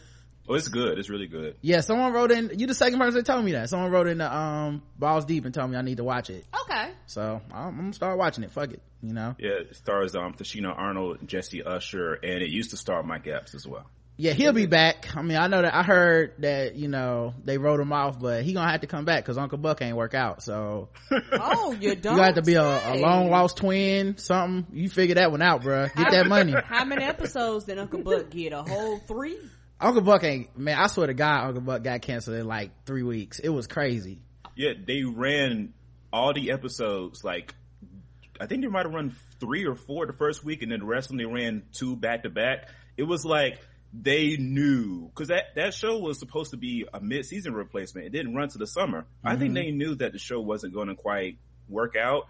It wasn't that good either. Like, mm-hmm. and I mm-hmm. wanted to. I gave it a chance. I watched. I must have watched four episodes of it, maybe five. Like, mm. I gave it like a chance. I really tried to like. yeah, I yeah, that's what I hear, man. Um, and more good news. Okay. All right. We have found Tupac, everybody. Okay. What? He, he yes. We found him guys. Thank mm-hmm. goodness. Mm-hmm. I was reading the Daily Mail and apparently there was a selfie that has proved mm-hmm. that Tupac Shakur is alive and well almost 20 years after he was gunned down. Uh, I can show you guys on the screen if, uh, Karen, Karen, can you hop off the screen real quick and I'll, I'll show everybody in the chat. Uh, and, and then we'll, uh, see this. Yeah, we'll do it. I'll put it right back give me one second um so yeah this is the this is tupac in 2016 Stay, still wearing the same bandana same bandana and everything y'all he hadn't aged uh i mean he's a he looks older to me in my opinion you know black don't crack but uh He's got, he's got, he's been going vegan and everything since he's been hiding out. Yeah, he's lost, lost a bit of weight, lost a bit of weight, but, uh. Been running, got, got, got tracksuit on. Now this is, uh, this is a picture of the old Tupac. This is old Tupac here with the because like like like who who approved this article to go on the site because it's clearly not the same person at all. It's like T- Tupac oh went hippie. I had a job where I worked um like like and the president of the company mistook me for the other black guy in my department. Oh. Mm. Yeah. Um It's that. That's So, what that is okay, right okay, all right. Maybe that's what it is. Okay, we all look alike. you know, all right. We let rest with Brandon Thanks. Okay, the rest of us that that believe in our hearts and we know that Tupac is back. Uh, we looking forward to some fire some fire albums. Hopefully, you know, see what he gonna be talking about now that it's been twenty years. You know, he did say we, you know, he said we weren't ready for a black president. I wonder what he thinks now. You know, 'cause I feel like he was right. Uh, uh, also, um, in other breaking news, Creflo Dollar said God told him to vote for Donald Trump. Oh no! Oh no! The That same article, guy. The same guy. Oh, go ahead, Brandon. I saw that article. That one actually turned out it was like something somebody had planted something. Like 'cause they had Oh. spokesperson come out later and say that he didn't say that because he never apparently endorses um, political candidates Okay. for president. Okay. So yeah, so that that because when I saw that, everybody saw that, and I was like, we're like, no. But we all uh, the fact that you know it's Creflo Dollar. A lot of people were like, well, that could have possibly happened. So Yeah. Okay. Cool. So it's made up. All right. Good. Good. My bad, y'all. I saw it on Twitter, Black Twitter, and I was like, oh my god, the jokes. Uh, like themselves. cause you know, Creflo used to come on right after BET Uncut, you know? Like, that's, he'd be like, take that dick out your hand and get to this Jesus. You're like, oh no. Put Uh, that weed out, praise the Lord. Right. like, don't worry about what that smell, what that thing smell like with black Jesus. Worry about what you tithing with regular Jesus. Come on over here, y'all. God bless these Benjamins. yeah. and them bitches you throwing them dollars on. We'll be right back. That's what he should have did. That's what he should have did when he started is he should have started each episode with a uh, song from BET Uncut and talking shit, you know? Oh, you ain't got no pennies on the dance floor. But do you have your tithes in the collection plate coming up next on Creflo Dollar? Oh Lord. That's funny. Are you praise dancing on a headstand? Are you? Coming up next. Right? Anyway, uh, uh, this is also, we covered this, uh, um, last week. And I guess as an update, I think in all fairness, we should probably show that, uh, so we talked about, there was a comedian who was accused of raping somebody by two different women actually right. and the UCB, which is a comedy like club and whatnot in in New York, said that he could not perform there anymore. Right. You know, now this person apparently hadn't like necessarily, at least no one knew if or not this person had gone to the police or whatever. The club said, "Hey, we did an investigation. During our findings, we decided, yo, this dude cannot come back on our premises. Fuck that." And there were so many comedians who were on, you know, they get on their their soapbox with the what about the freedom of speech type you know type bullshit where you're like this isn't that you know or um y'all just giving in the internet mob justice well i'm gonna send my internet mob justice to argue with people and shit you know there's all these like grandstanding facebook posts and stuff and i think because i'm in that space now when i you know through the show i see so much of that that i didn't used to see you know? So i lose a lot of respect for folks man to be honest. Um you know and honestly especially black dudes like because we know what it's like when something fucked up happens to us and we can't go to the police Come on. or people won't believe us.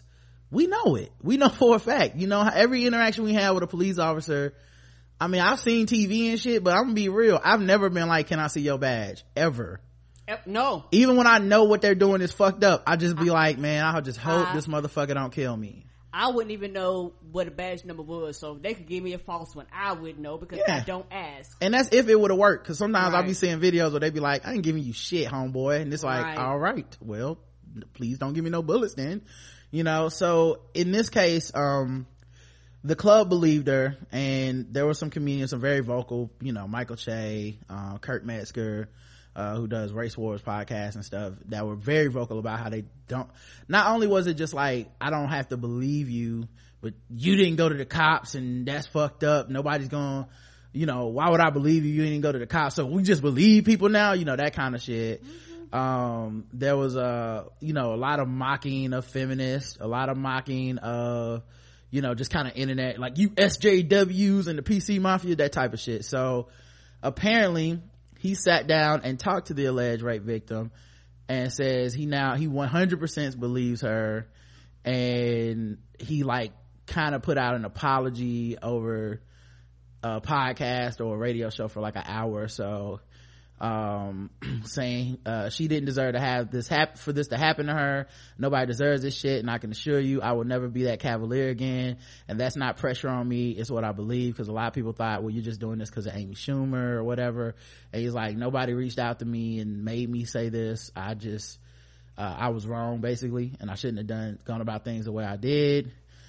Um he didn't want to tell her story or say her name right which is interesting because that was part of the mocking he was doing of all these people was so you just can namelessly accuse somebody? And it's like yeah okay so now that they told you are you saying her name? No because you understand now. You understand the ridicule and people like you. It doesn't help that people like you know my name. You're gonna just make it worse. Um and you know i'm sure he there's a lot more you know he talked you know it it was a lot of i'm so sorry everything's been so tough for me a lot of you know woe is me shit to made, be honest. made it about him right? Yeah. The whole thing has been made about him. None of this was ever about him. And you don't have to insert yourself to be the story on this. You can just sit back and be like okay we'll see what happens with that or what you don't have to have a hot take but he wanted to lead the charge of the the anti uh i don't know anti-women crowd or whatever right um one of the things he said or intimated was kind of like maybe she had gone to police and that some things had happened there and she's gonna come out and tell her own story at some point but he was basically on some like well because this whole thing was like you didn't go to the cops and shit. And i remember us talking about this and being like one totally understandable when victims don't go to the cops sometimes. Right. i don't want to go through years of a legal fight to get nothing I don't want to go through the harassment. I don't Yeah. want to go through my family getting harassed. I don't want to go. I don't if you didn't call the cops when you got like your phone stolen this is much more bigger than that you know Oh, what i'm saying I never call the cops. I just go pay pay full price and replace my phone. Right, like this is much bigger than that. You don't have to have no test done on you for no fucking phone stolen. You don't got to go to no courtroom for no phone stolen. You don't have to like worry about uh this person knowing your name, retaliating, any of this shit. The, meanwhile, you know, something as big as someone violating your body, I'm just it's just supposed to no brainer. Let's go. I'm ready to. I'm, I've never seen a movie about this. I'm just ready to go be, you know, go, go through this all over again. So that was a big part of it. Um, and so, so then he kind of hinted that, you know, she would be telling that story uh, on her own at some point and maybe people will hear about it. Um, and so he regrets a lot of stuff that he said. Um, talked about how bad he feels for saying that shit. Uh, let's see what else he said. He says that Barry Crimmins, uh, reached out to him. He's the subject of a movie Call Me Lucky, who was, he was a victim of sexual abuse as a child. He reached out to him during the past week and may have been the person that talked to him out of killing himself because he was saying he wanted to kill himself through all this. Um, you know, it's, uh, he was saying his, his career is fine. So the, the it's even, it's probably even better than it was. Um, and and and i mean which says a lot about the industry you know because no matter how big of a spotlight he's shown on himself through this ignorance it never was going to threaten his career which is interesting um so uh he yeah he said a woman with alicia from chicago did an interview with him that made him angry and it helped him um he did a phone interview with a woman named alicia in chicago where he apologized to rape victims everywhere. Um what was that? That was yeah uh and oh and he also talked to the alleged rapist as well and decided that he ended up believing her which is just so funny because that's what the club did. And you were completely batshit crazy about the club. Now more bigger than all this shit because i really don't give a fuck about his personal journey or whatever I think he caused a whole lot of hurt and pain, and who knows if you can ever make up for some shit like that. And if it's your brand to be like the firebrand, then there'll just be some other shit later that you're gonna do this with you know. It you know it's just some people's nature and it's how they make their money and shit. And we'll see just like everything else with nate parker you'll see if he's learned or if he hasn't learned. Maybe he doesn't give a fuck. I don't know. Um but one of the things i thought was interesting since i'm in these facebook groups with all these you know facebook circles it's not really a group but since these people are my friends not nearly as many people shared this. Not all the likes not all the you know like mm-hmm. before i saw all the grandstanding and like he's telling the truth and tell it like it is when it was like the these victims need to say now he's saying he's regret these things he said he regret some of this stuff. Why y'all ain't sharing that? Y'all ain't learned with him? Mm-mm. Say like that shit pissed me off so bad because like where the fuck is your integrity man like you were quick to use him to to hide behind to be like yeah bitch be lying. I mean, we supposed to just believe this? I mean, come on now. I would have to talk to everybody. Okay, so he did. Now y'all, y'all gonna say that, okay, I see why this is kind of fucked up. You know, like I made a joke on my page, joke, observation, whatever you want to call it, but I was like, so, uh, basically just all the sexual assault survivors, if you can just run it by Kurt Metzger, uh, we'll start believing you. We can stop rape culture one person at a time. We just keep running it by him because it seems such a it seems like such a ridiculous thing to have to do and it's still a testament to your privilege that you were able to cause that much of a stir to get the shit to come to you so then you could personally vouch for somebody that people were already telling you yo you should really believe this shit without having to go into all the details and and find out all this stuff about each story because in general the idea that they're lying is uh very rare you know right so, Karen, what are you gonna say? I can see it. Yeah, he gives a big old fuck you. um, and I'm gonna be plain that plain and simple with it. Uh, for the fact that I shouldn't have to come to you and tell you my story before you believed me. Um, period. Mm-hmm. You know, and, and it's amazing how whenever you look into a victim's eyes, whenever the victim actually explains it to you, all of a sudden they become a human being. They don't become this abstract thing. They don't become this thing that you're separated from that you can call out and, and, and have no personal connection to because me and you talked about this before and I personally think and I do believe this for with a lot of men across the board if you ain't my family member and I ain't trying to fuck you then fuck you as a woman. And mm that's something that's plain and simple and a lot of dudes have this mentality when it comes to women. If you ain't my mama sister cousin friend aunt if you're not in my in, in my immediate circle or if I ain't trying to get no pussy from you, we talking about straight men here, then it's a big old fuck you. I don't have to believe your stories. I don't have to believe what happened to you. I, I don't have to care. I don't have to have any empathy or sympathy towards you as individual woman because, you know, if you ain't trying to give me no pussy, I'm not trying to, I, there's no benefit for me as a man to care about you as a human being. I'm not obligated to because the world told me I'm not obligated to care about you. I'm supposed to pursue you. And if you don't give me what I want, it's a fuck you. You know what I'm saying? Or if you're my family member, I'm supposed to care about you because you're the one that I see every day. All of a sudden, you're the one that I'm supposed to have have compassion with because the world tells me that I'm only supposed to care about women that directly impact me in some way, shape, form, or fashion. If you don't directly impact my life on an everyday basis, I don't have to care about you. And, and for me personally, the root of that is the cause of a lot of the problems and a lot of disconnect and a lot of reasons why men get mad because I think a lot of men, particularly straight men, they're trained they're, they're not trained to uh put like this they're trained to be predators to go after the prey. They're not trained to to to have compassion for their prey. They're not trained to to see you know what happens if i get to the prey and and and the prey fights back. They're not trained if i get to the prey and i damage the prey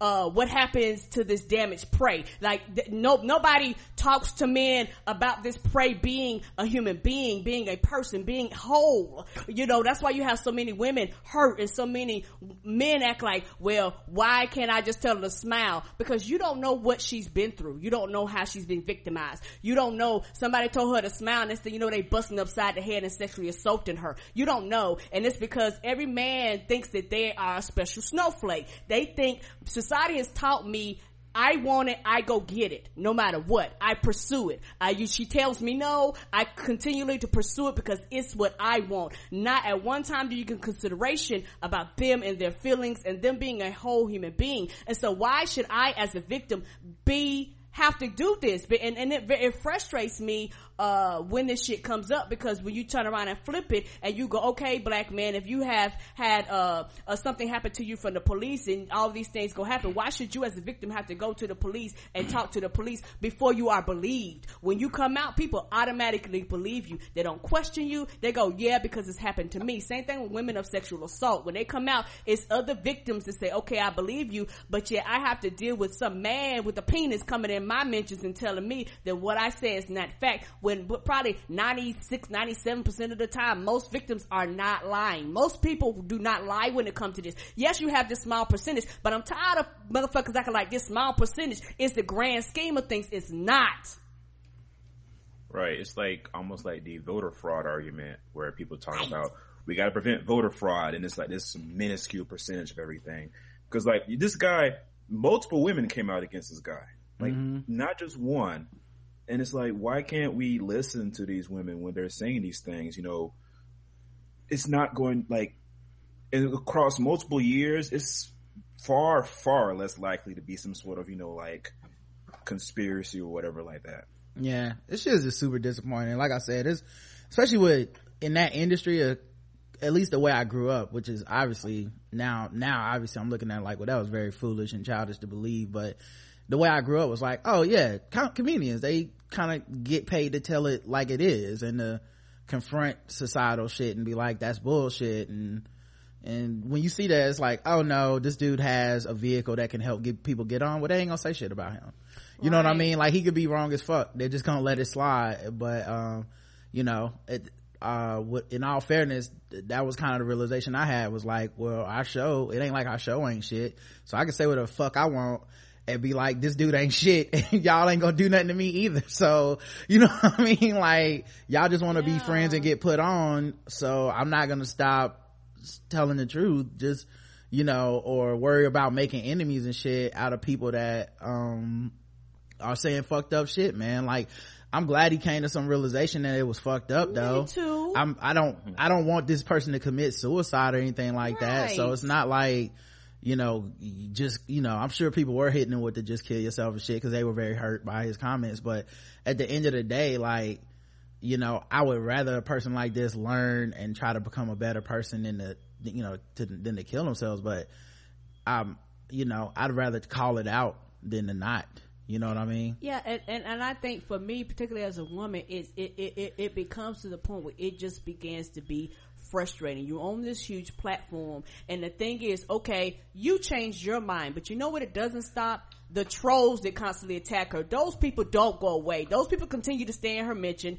Those people continue to at her. Those people continue well, to interact with her. I don't think anybody knows who it is. So I don't think it's that, but I, I know what you're saying. Mm-hmm. Those people don't, they don't learn much. Like I already saw a couple people do the, he already apologized. Why y'all still talking about him? I already saw that too. So, you know, that right. the, the, sympathy still goes towards him and not the victim. Right. And the thing is, they don't know who she is, but, but, but the posts are still out oh, the people still, yeah. Nobody deleted a single right. post. All the people that were agreeing with him, I haven't seen anybody say, I'm sorry or I was wrong or, you know, this is a good point as well. None of that. It's all just been, I, when he was saying ignorant shit, I was pumping him up well, now that he's not saying ignorant shit, I'm I'm quiet as a fucking church mouse. And my question is this: Does it only extend to her because you talked to her? What about the next victim? That's what I. That's my up? point.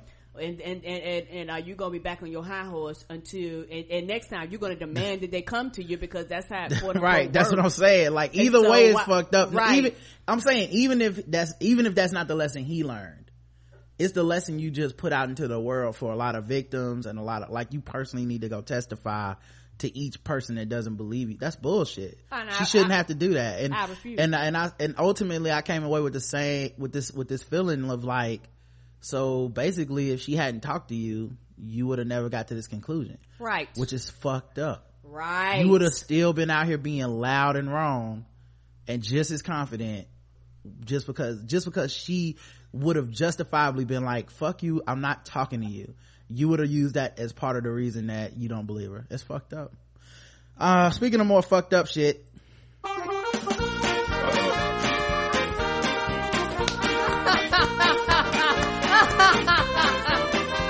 We're just fucking with those black people. We're just fucking with those blacks. We're just fucking with, fucking with black people. That's right, guys. It's time to play the game that we all hate to play. It's fucking with black people. The game where we go all around the globe and we find different articles and we score them from zero to 100 in intervals of 25 for how much we feel fucked with as black people. Today's contestants, everybody. All right. Oh yep. It's gonna be an interesting one. Get a chance to start a new session. Oh yeah, I do need to start a new session. Let me, uh, matter of fact, let me take care of it, uh, now and, uh, be right back, guys. Give me one second. Uh, part two. And, uh, what time is it? Mm. 7.33. All right, so I'll just make this for like 11:35. Crank this bad boy, and I'm gonna call y'all back on screen in a second. All right, call the audience. Okay, go live. Now I'm live, and I gotta invite you guys back on. Karen, invited. Let me find Brandon, invited, and Ken, invited all right when everybody gets back on screen we'll we'll start with the sizzle mm-hmm. okay. all right everybody's back all right colin kaepernick apparently has destroyed uh, white america in a way I, I, that has never been done before. I knew something happened because all I kept seeing, I was like, it ain't football season. Why is his name going up and down my timeline? Listen, you, you remember, all right, so that, that, what we talked about yesterday with the tweet and, uh, the response to it, these white people sound just like them brothers that was in my mentions for the last 48 hours. A whole lot of why you being so divisive. I don't. A I, whole lot of. I don't even know what what what did he tweet. I, oh, I'm about to tell you. It's not. Uh, I'm just. I just want you to know what the responses were first. Okay. Okay. Why you being so divisive? Uh, do, do you even want to be American? Maybe you should just leave America. You know. Um, a lot of uh, but you you got money, so why you care about this that time? All right apparently he does not stand during the national anthem this year this is i think the second or third preseason game mm-hmm. he hasn't stood during the national anthem for any of them someone finally asked him about it and um, he basically said uh, i'm not standing for this shit because this country is racist and there's still bodies in the street of of black people. And uh, i'm not fucking with you know i'm not fucking with this country. There are bodies in the street. People getting pay, people getting paid leave and getting away with murder. Um, he said now i don't know what chip kelly's gonna say. This is so interesting because chip kelly was accused of not liking uh, confident black players in philadelphia. Mm-hmm. so you know and kaepernick's future is in this guy's hands. Um, they asked him did he run this by anybody he said of course not that was my favorite question. I was like, what? hey guys, I'm gonna not be standing during the national anthem because of Black Lives Matter. Y'all cool with this, Chip? Everybody else on the Chip would have been like, uh, I mean, we gotta run this that's legal. Yeah, we should probably go by corporate with this and uh, see. Yeah, no, you don't ask Of course. What kind of fucking protest would that be? Do you ask when you block the streets? Did you ask before the boy, the Selma bus, I mean, before the bus boycott? Do you ask? Like, fuck is that? There's a form if you want to do a march today. I prepared some PowerPoint slides. If you look here, this is me not standing for the national anthem. And you know, this is me afterwards explaining it, you see. You know, it's all laid out so you can understand exactly what I'm going to do. I filled out my protest sheet in triplicate and, uh, everyone gets a copy. Fuck out of here. see the mild progression of my loss of fucks. Yeah. see the arrow is going down you know, I knew keeps going down. I knew something was up with him. Um, I think it was last year. We read an article where it sounded like he was almost ready to retire because he just was like, "Yeah, I can live without football," and I was like.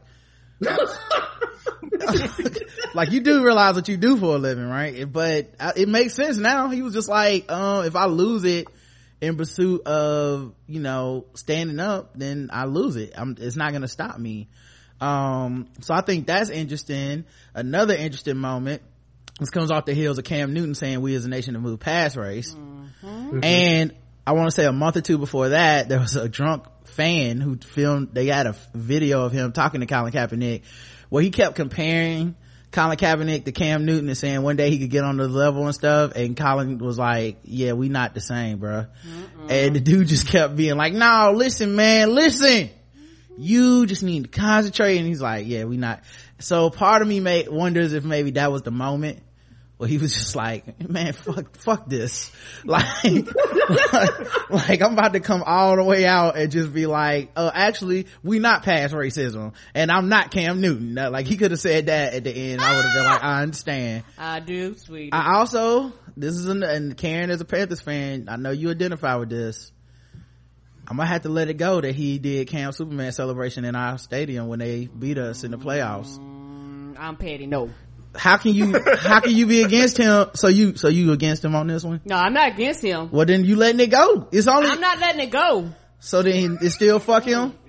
It's fuck him on that, yes. Mm, okay. Interesting. I let it go. I need an apology, and then you could be a hundred percent Negro. That's what, you know what? It, it's sad if, as petty as I am, if I was, if I was one of the media members, I would definitely be like, so you gonna let go to that, uh, you gonna apologize to Cam? Cause you, that was black on black quarterback violence. True was. You violated, I, I seen through with my own eyes. you violated the code that day, bruh. You know, we, Mm-hmm. we pick on the white folks, not us. It's only a handful. But nah, he, um, I'm letting it go though. Seriously, I was, I'm never bringing that shit up again. That was, uh, that's some, that's, that's some real shit. I, I don't know what's gonna happen to his career. Uh, yeah. his money he got one ironically on the show we talk about his his uh sharecropping ass contract where like his contract is crazy like people talk about how much money he can make but the only way he can make that much money he has to get like 80% of the snaps go to the pro bowl and go to the super bowl he not gonna do all that shit like his contract is not that much Who set up his contract? The record deals, the 360? What's happening here? a puff daddy um, Big Red. yeah red red Lucious Lyon. sign the deal colin uh yeah it was yeah so he you know he got the um he got the okey doke contract man and who knows if he even makes the team now because it's probably better than their incentive to cut him. But uh which which is funny it's almost like the carmelo anthony thing where you might as well be woke. You ain't getting no ring you know what i'm saying? You might as well come on out the woke closet dog. Like me still remember you for this. Um but uh yeah man uh, props to him. Now let's talk about why it's on uh fucking with black people white people are mad Ooh, they are They, they big mad.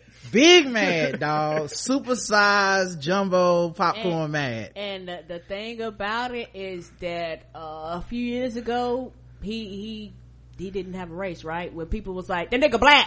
Oh yeah, I ain't forgot. Yeah, right. They was in my Twitter mentions bad when I called him a black quarterback. Right. First of all, he's half white. He was transracially adopted by white folks. Shout out to the white folks though, cause he said he talked to his family about it and they was down. So, uh, he, he, he went into one of them down ass white transracial families. like, it's like the family off of, uh, I'm gonna get you sucker and shit, you know?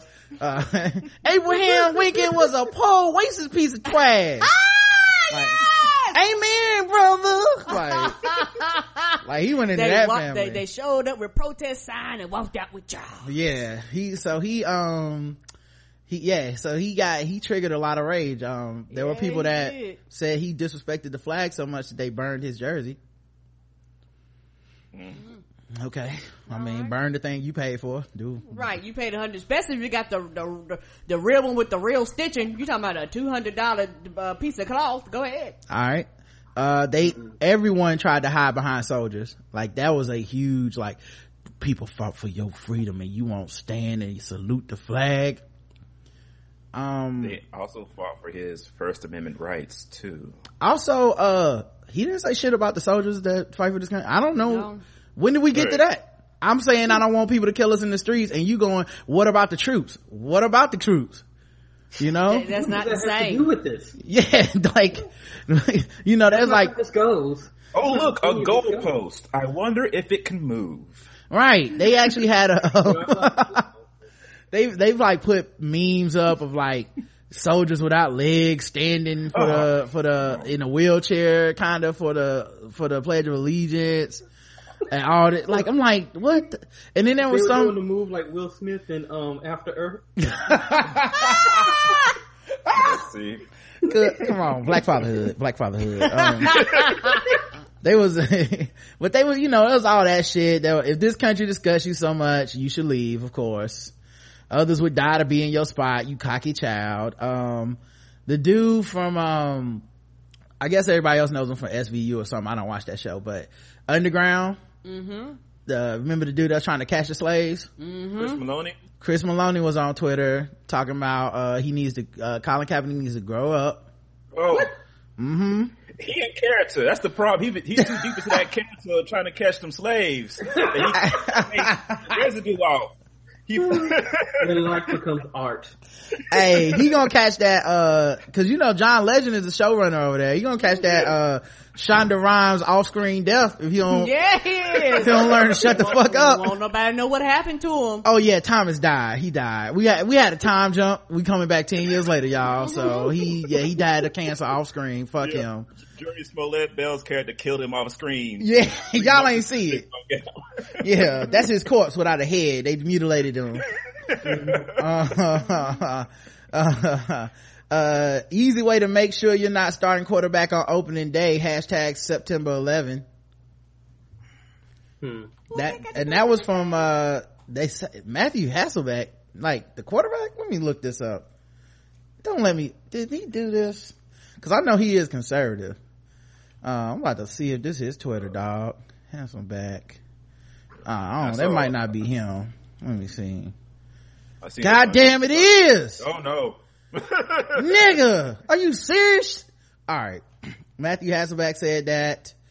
Tomi Lahren, who was that white girl that we played that was on the Glenn Beck show, she she said that first comment.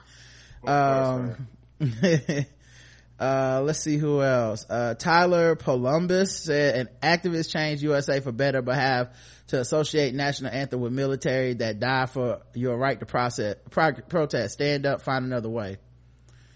Mm, I think he found the right way. The fact that you guys hate this one. You know what I mean? Yeah. like this is how I know it's, it's right. You know, if it was some other shit, like I'm gonna wear, uh, I'm gonna wear black gloves during all my press conferences, people, people wouldn't give a fuck. This is the one that makes you care. Um, Yeah.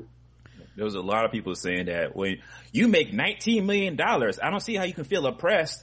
It's not just about him. He's talking Right. about black people in general. That's what he's standing up for, not just him. It's That's- not his oppression he's talking about per se. right. Well, that's also the problem though, cause one, he could just as easily be a body in the street, but two, Right. um, cause you know, it's not like they know this tattooed up brown motherfucker. If he start acting up, they gonna shoot him.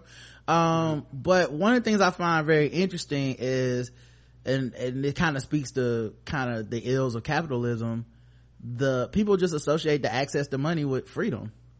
Right. you know, it's exactly what Jesse Williams was saying in his speech when he was like, That's not. just cause we in this room and we rich, that don't make us free. Like it ain't the Right. same thing and don't ever get it confused. You know, it sucks to see, um, white people use that as a ride, but it sucks even more to see black people buy into it sometimes.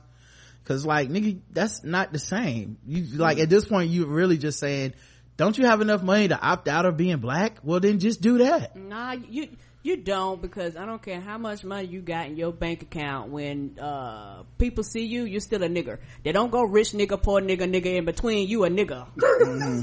Oprah, when she went over there to Europe and, um, Right. they went and let her in the stores. She was, she's Oprah. Oh, Oprah. You definitely know Oprah. Man, we're closed. Right. uh, ma'am, I'm sorry. I'm, I'm thinking sorry. you go over on Canal Street and get your uh, imitation bags over there. The man from Alibaba said they're just as good. The white person comes in before Oprah. Ding dong. Oprah comes in. Uh, They, they, like, they still see you as Miss Celie, Oprah. yeah. Right, and that that thing will never Miss change. Sophia, Miss Sophia. Well, Miss Yeah. Sophia, Right. And you know what? It, it and you know what? I'd be like, you know what? Uh, can I speak to a manager? And I'd be like, um, you know what? I'd like to purchase this store right, Right. here. Can, can I purchase this store? Well, ma'am, it's eleven billion dollars. Okay. right. Here you go. You you fired. You Right. you right here talking to me. I'm your boss now. You fired. Mm-hmm. And then I turned around and sold the bitch because I could. Tiki Barber couldn't wait to, uh, but Tiki Barber, least surprising, objected to this. Uh, I, I wrotely stood for the national anthem all my life. Post 9-11 at John, and Giants at Chiefs. I never took it for granted again. Great, God bless America and American flag. That ain't got nothing to do with nothing. Gary Owen said he didn't agree, but he would have stood for the national anthem. And I'm like, Gary Owen, don't you make your money off the black community? Shut the fuck up. G- uh, Gary Owen, like the one that people voted him in to replace Stacey Dash in blackness. Yes. Yes. Yeah. Gary Owen, who we won in the race draft. Uh, like you can't, you can't do that, Gary. Shut the fuck up, man. Ah. I just need you. You don't need to be part of the, every conversation. Right. Just, just, all you do is put your lips together and do nothing. And keep them there. Is it, is it that hard? Right. I mean, like you said, Gary, you just sit, sometimes you just need to keep your white mouth shut. Just yeah, dog. Just don't remind us. It's cool, bro. we done let you at the cookout. We done gave you a plate. Just shut the fuck up, man. And like he been at the cookout for like twenty years now. Like he ought to know how it go. Right. you don't see me going on natural hair websites and giving my opinion. You better not. Because it don't matter. I don't belong there, and it don't matter. You Thank you for approving my membership. Um. but yeah, so uh, he, he, yeah he he I've just seen it all, man. But yeah, he he burned down all of white the white fragility was just like gasoline to to this. Um yeah, and he been woke for a while anyway. Apparently on Twitter, he's always been talking, you know, about this stuff.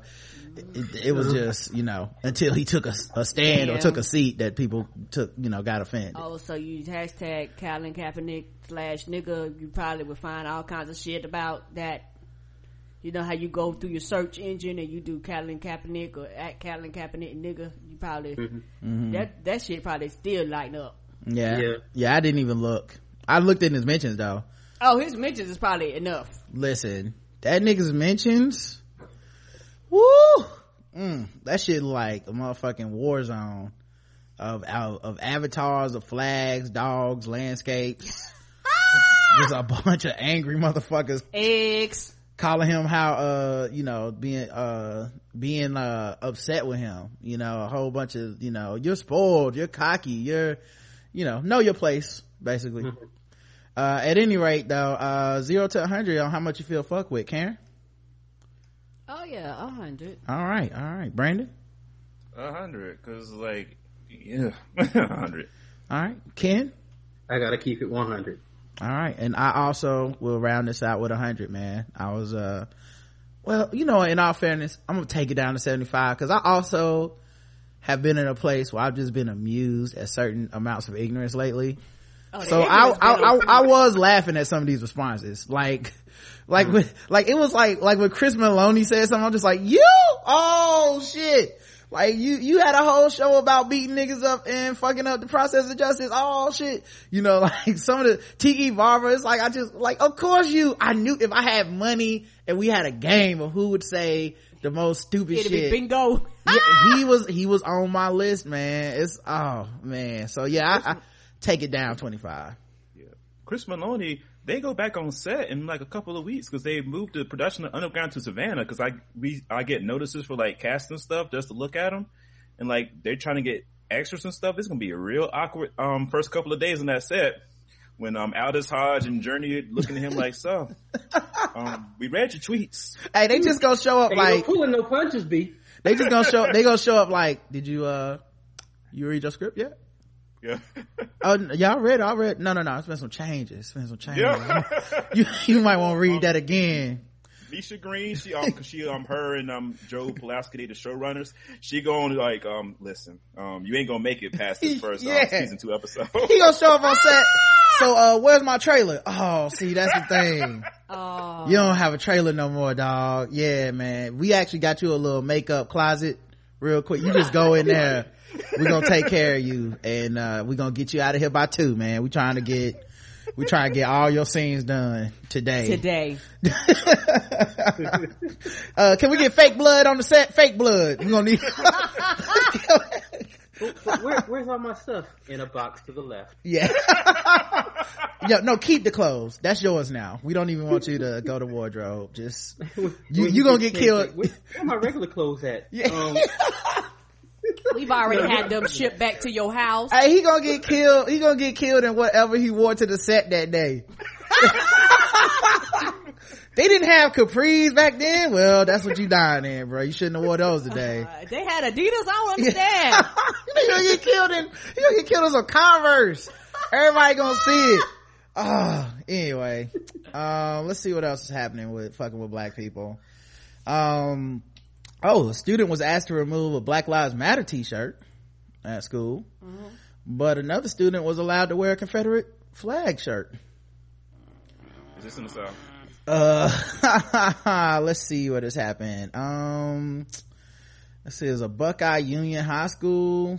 Um, that sounds like Ohio, doesn't it? Um, a girl wore a Black Lives Matter shirt to school. Shirt said she says it's important to her, but the teen says administrators wouldn't let her wear it and made her change. 15 year old Mariah Harvard says that adding to her confusion is the fact that another student has worn a Confederate flag shirt to class before that's when she was asked to change out of uh, that's why when she was asked to change out of her shirt she felt like she was being unfairly targeted harvard says uh, just after arriving at school on picture day Ooh, on picture day i love it administrators asked her to oh, change her shirt she had her fro freshly bro- freshly blown out. What? Listen, she was ready for that pic this year, right? I wish I understood. blackest picture ever. I hated picture day as a kid. I really wish I understood the magnitude of having like 12 pictures of me with a black power fist. It would have been so great. You know yes! what I mean? Kids, if you're listening to this, you shouldn't be, but if y'all, get, get on it. get your ass in and get you some, t- get you, get you some shirts. Uh, but the shirt has three words printed on it as Black Lives Matter. Uh, uh, we're not saying, she says, Black Lives Matter. We're not saying that your life doesn't matter. We're saying that your life does matter, but so does ours, she said. Before she changed it to the white shirt provided to her by the school, sism, of course, white. She snapped a picture and posted her thoughts on Facebook. She also called her mother Roxanne. She understands what Black Lives Matter means. That's why she wears the shirt. That's why her father purchased it for her. She understands its positivity. Black people should be treated just as fairly as any other race. And right now in the world, that's not what's going on, said Roxanne. To show solidarity, Mariah's friend Genesis wore the same shirt on Tuesday and was sent to the principal's office, where after an exchange with the administrators, her father removed her from the school. Today I felt as though I was being punished for being proud and proud of my culture, which in the principal office, my, uh, my dad kept on asking him why he, they're suppressing me and why it's not okay to be proud of who I am. Get him, daddy. Now the girl says it sparked a divide in the school, adding that they, uh, heard some students claim, uh, Thursday it might get heated. So, uh, zero to a hundred, Karen. Oh, uh, a uh, hundred, but uh, zero for daddy. Daddy showed up was like, "What? you making my baby take her shirt off?" Listen, and, and you know, daddy woke too. Daddy go, you know, them hillbillies been out here wearing them goddamn Confederate flags up. Here. You know, he went smack off. Daddy, daddy, let them know. He was like, "Oh, you know what? Fuck this, baby. Pack your shit up. We going to another school." Anytime the conversation ends and taking them out of school, that's like the power move. You know what I'm saying? Because it's the only thing you can do uh because everything else is like well go back to class and just yeah he was like my deal with this shit. he was like my baby will not be harassed. These teachers will not harass her. Ain't nobody gonna say a goddamn thing to my child. You know that's what he said. He cussed the teacher smack out. You mm-hmm. know it wasn't pleasant for him for him to stump his baby out of there. He cussed everybody. He was like you you you and you. Oh i've been waiting for this. All right what about you uh brandon? 100 um especially the confederate flag we can't pretend in 2016 we don't know what that flag means and that it only came back into prominence during, you know, the civil rights era as a, you know, like a countermeasure as, you know, like people trying to bring race, keep racism as it was. Mm-hmm. It's not to support the, you know, Southern pride or, you know, any of that stuff. It's about racist. That's that's the reason why people wear it and stuff. And shout out to the dad. I hope that he immediately called up the local news station and got him his child on there on the TV for a week straight. They'd be the leading story on um like whatever is um Channel Twelve News.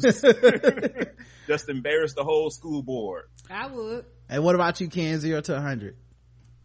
Uh, I gotta go 100 here too. I, am not here for the white sensitivity of this article. Mm-hmm. Um, you know, it's okay for her to wear her um, Confederate flag shirt, but I can't wear a Black Lives Matter shirt. right. Because you're not down with the concept. Goodbye. Get out of here. And a uh, hundred for me as well. And you know what? I, I think that daddy took him for a loop. I think that they thought the mama was gonna show up in there. and they messed around and a man showed up in there and was like, what you ain't gonna do. Listen, I don't I, think they was ready. When daddy started standing up, they was like, oh, I'm gonna be real though. They might have lucked out because Black Mama show up.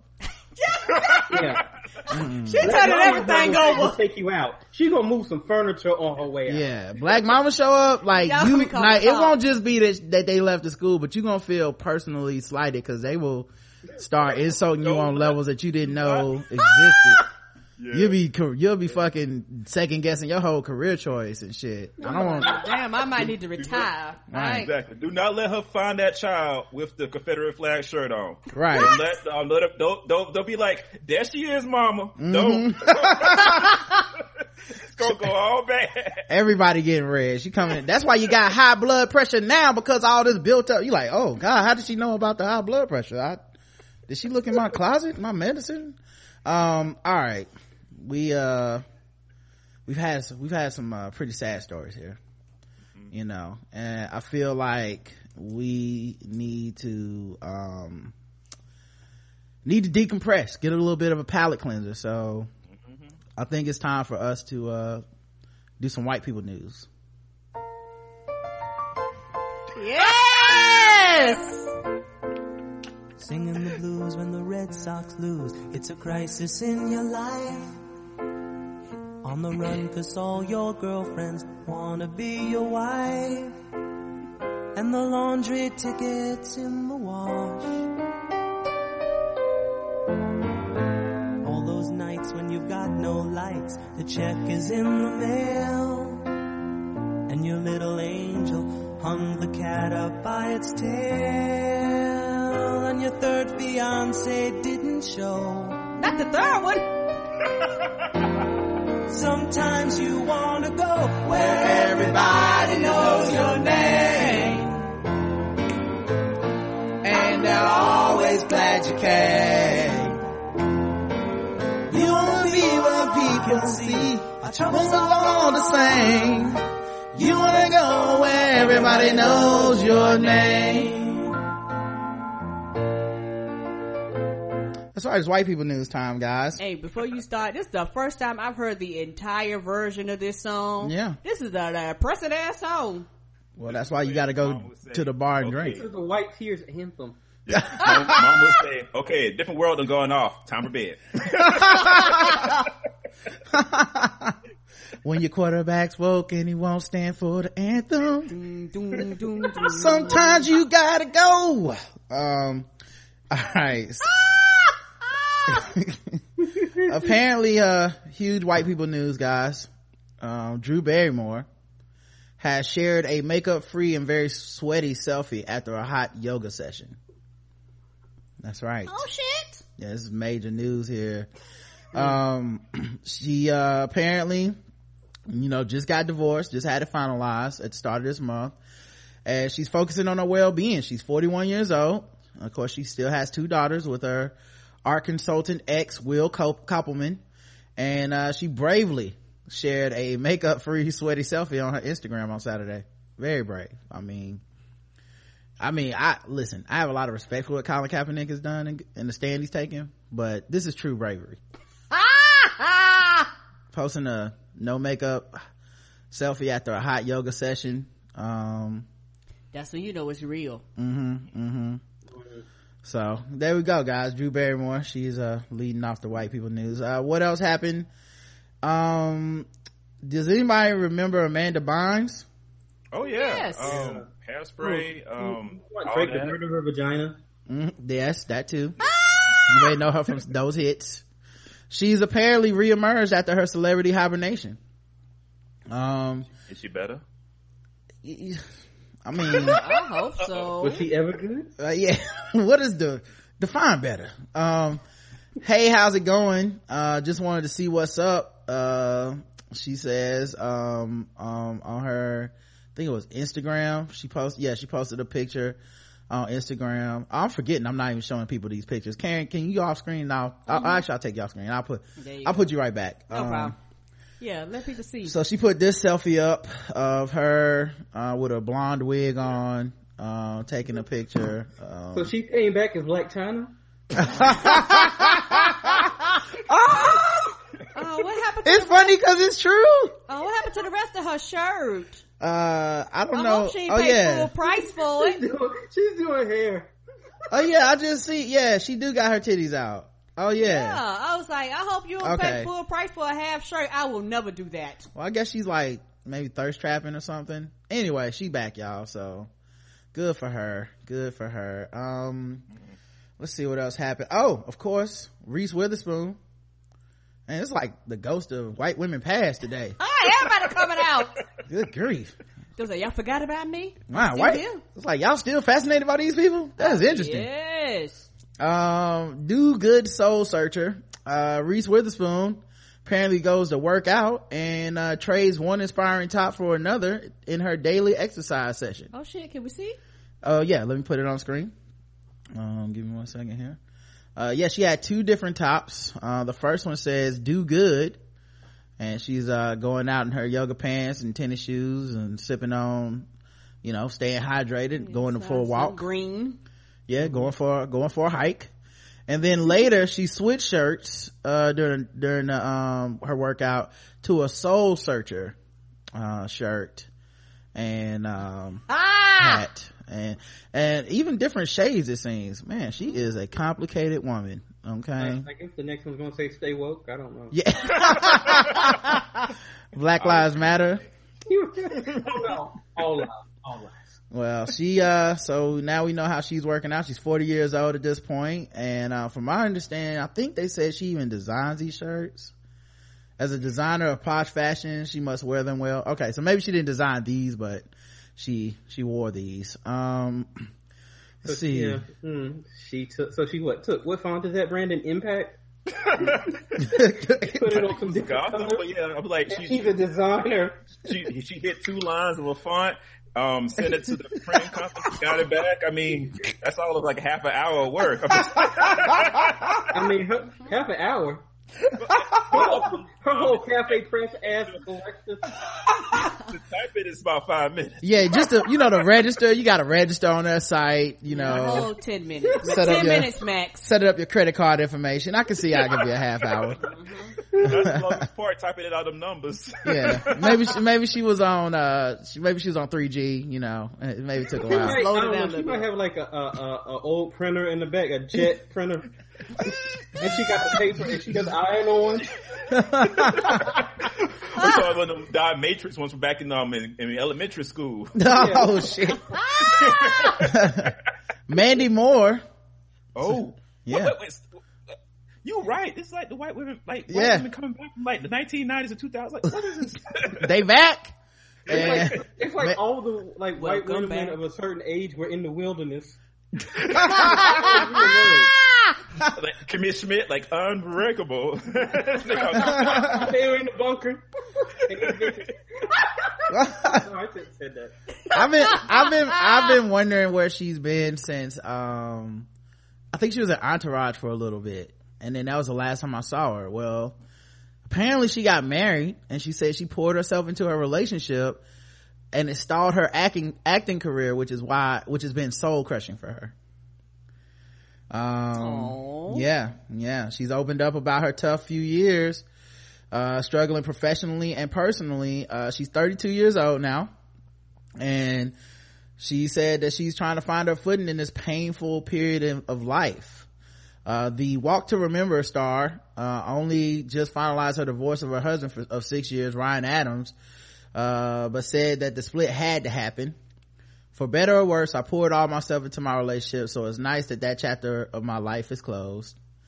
They called it quits in 2015, but the divorce was kind of bitter and drawn out, uh, cause, uh, it was about spousal support and custody of their animals. Oh, not the animals. Hey, remember this is white people news, okay? This is very, Oh, so we talking about the parrot, the cat, the dog, the cheetah. who, who knows? But, you know, the custody was a big issue. It took over a year to settle. Yeah, the flamingo. We got to find out who gonna keep that. Um, The the llama. the llama, of course, yes. Oh yeah. Um, so her alt musician ex uh, and her were not officially split until June of this year. She since moved on with another musician, Taylor Goldsmith, who she just celebrated, uh, a year with. Uh, huh, the timing is, that is some quick timing. She's single Why for like three days. She's like, I put my, I put my, myself on Christian Mingle for three days, found another man. And I'd have moved on. Right White Right back. do not wait to like find a new man and get married. And once they get of a certain age, Yeah, that's know true. what They appreciate. Yeah, that's true. It'd be like that Spider-Man rope, you know? Like you don't let go of that other one till you done spun a second one, dog. Yeah, you have to. You can't. You end Had up that plan falling. B. Gotta have that plan B. Yep. um, so she says, um, the union has once again ignited her passion for music, something she has lost for some time. I miss music for the last year or so, hanging out in this world again has ignited that part of my brain. Things finally feel like they're falling into place. I'm not gonna let anybody or anything hold me back anymore. Uh, and it seems that she may have a Taylor Swift-esque musical plan in mind. So Ryan should probably prepare himself. I have so much to say and so much to write about. Oh, so she's gonna be writing about her divorce and her ex.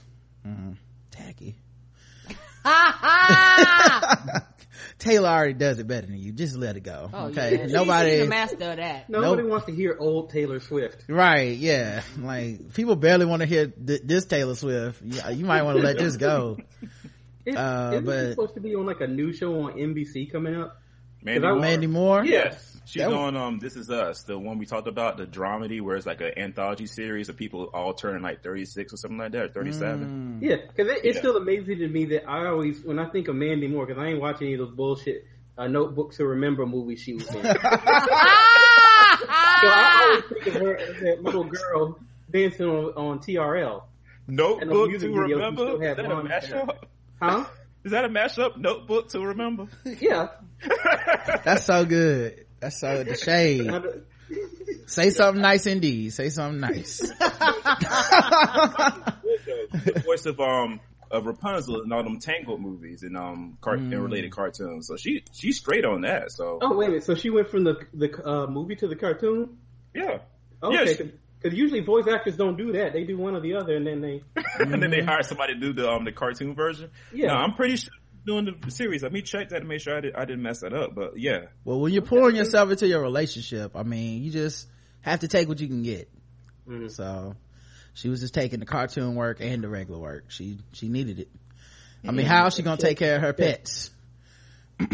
uh, doggies and kids gotta eat. and lastly, to complete the set, and white women we were trying to forget about, Kristen Stewart says that it wasn't real life anymore and that was gross when she talked about her relationship with Twilight co-star Robert Pattinson and she said it was turned into a product. Mm-hmm. Can, can we I'm see? confused. Oh, you Robert want to see her? You the, the the the vampire in Twilight, the, the Yeah, I thought he was dating F.A. Twigs or something. Yeah, he is now. FKA Twigs. Yeah, he, he's, he's Oh, moved on, but they- they this ta- is when, but back in the day, they were dating. Oh, and this is the main character in yeah, this is the, the boring one. The boring one. oh my gosh, her face looks like I have nothing going on. Yeah. Well, apparently she opened up about their relationship. They dated for five years, but she eventually found their romance, which hit the rocks when she was unfaithful on her with her, uh, Snow White and the Huntsman director, Rupert Sanders.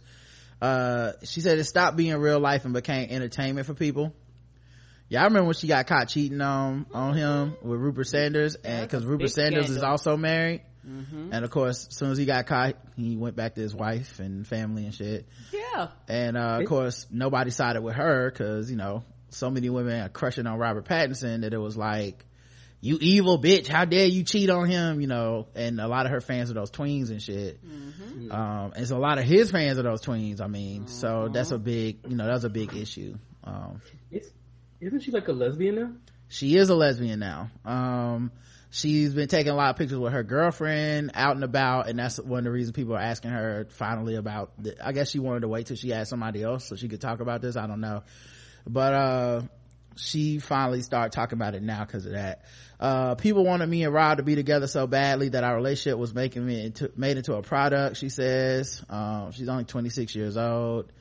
Um it wasn't real life anymore that was gross to me it's not what i want it's not that i want to hide who i am or anything hide any or hide anything i'm doing in my life is that i don't want to become part of a story for entertainment value um and she also said uh I would never talk about any of my relationships before, but once I started dating girls, it seemed like there was an opportunity to represent something really positive. I still want to protect my personal life, but I don't want to seem like I'm protecting the idea. So that does f- sort of feel like I owe something to people. Um, so she's, uh, she's moved on. Okay. Robert Pattinson. uh, i feel like he upgraded though fka twigs was beast she bad and his fans was them tweens was racist as fuck to fk twigs when they started dating too like they like they weren't just jealous they was racist it's like what the fuck like, we supposed y'all supposed to be the post racial society right yeah like y'all can't just lust after this dude and leave it at that it's gotta go to some y'all gotta start getting ignorant Ugh. Anyway, a lot of those little girls are probably you know little white girls who want a proxy of themselves, to be right? And so, who who who is this lady? yeah, that's why so that's why these movies resonate with so many people because um at least they were. I don't know if they still do, but like that's a whole fucking uh movie genre now, which is the boring, uninteresting, powerless white girl that all of the people with power want.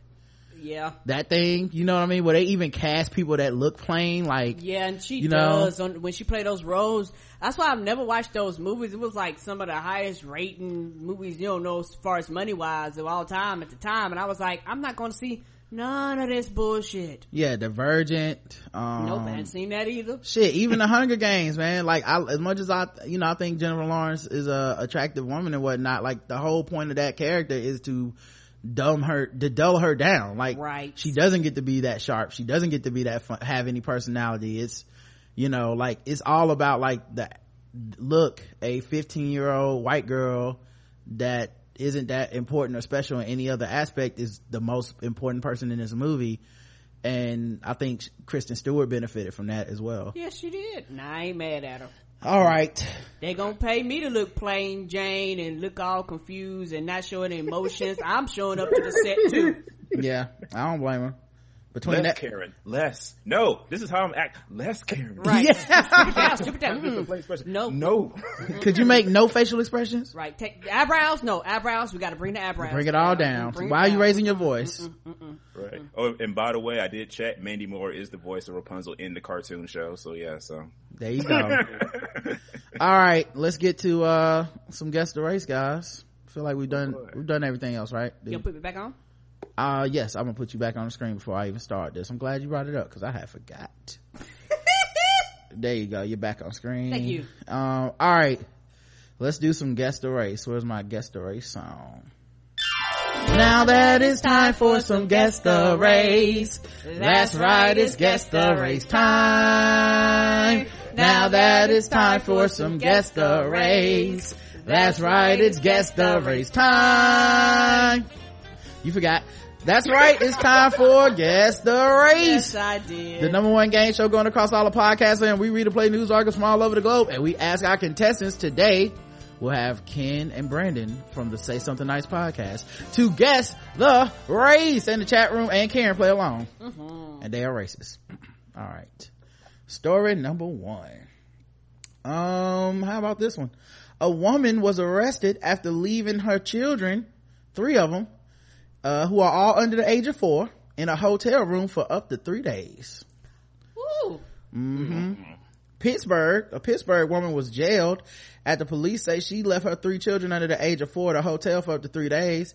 Tabitha Grazik was 30, is 32. She was jailed Monday on charges of endangering the children who range in age from eight months to three years old. Wow. Hmm Police said the children were left in the care of the woman's friend uh, at the Days Inn on Banksville Road. Police, the friend told police that Grazik asked them to watch the children for a few hours Friday night, but by Sunday the mother hadn't returned to get her children. They tried to reach out to her numerous times and twice she told them she would come back in a few hours, but she never showed. The couple also said that they told her the children were running out of food, clothing, and diapers when they couldn't reach her on Sunday. Authorities say the children were found alone in a room at the Days Inn. So they left the babies? I guess they did. Mm-mm. When officers Wow. arrived, they found one child had open burn marks on her hands. A second child had previous burn marks, and a third had no more formula. Oh my So lord. in there with no more formula. No more formula. hmm At least she didn't have burn marks on her hands.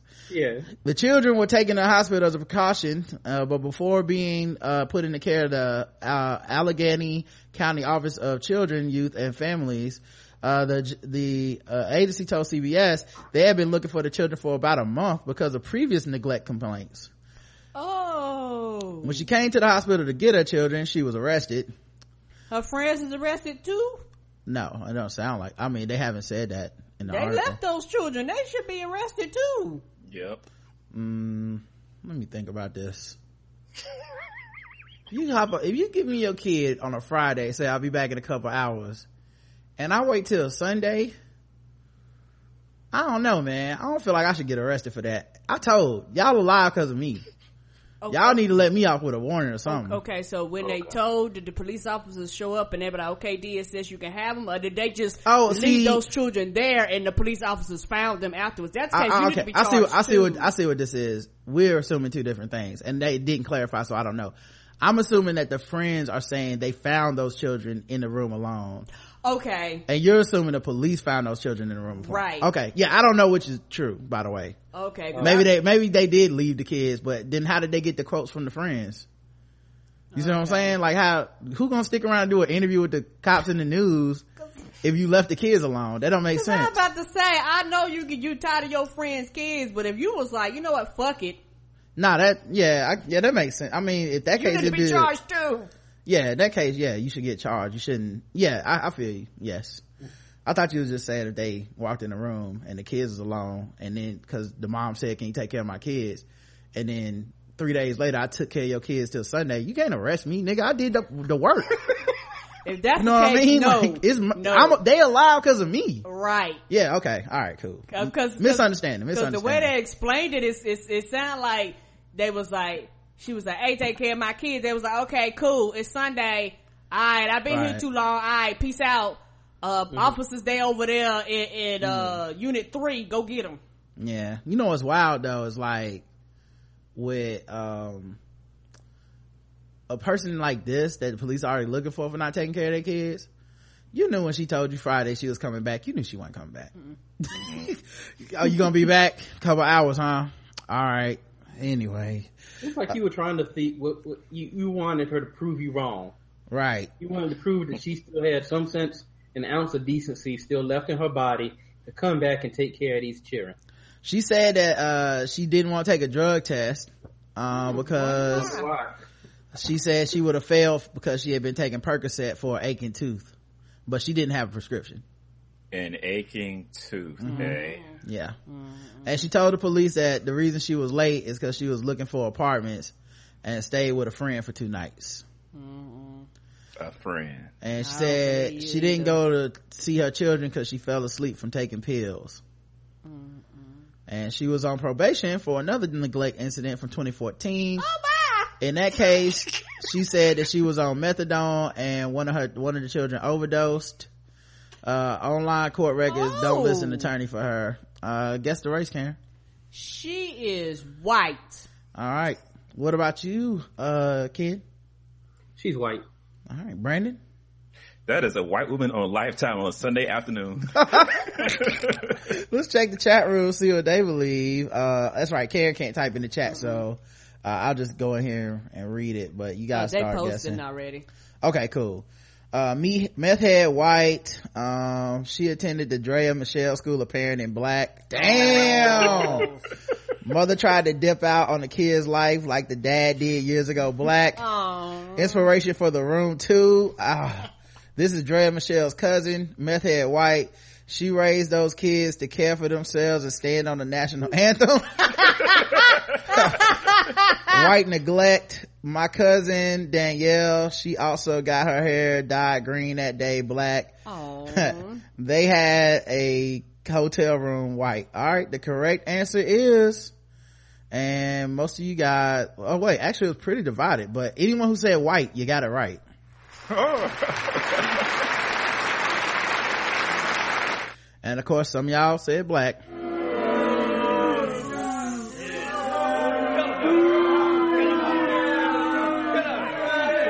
And that's what she looked like, y'all. Oh my! Mm, Illegally. mm, Yeah. She was on some other stuff too. She got one of them I'm never coming back for my kids faces, don't she?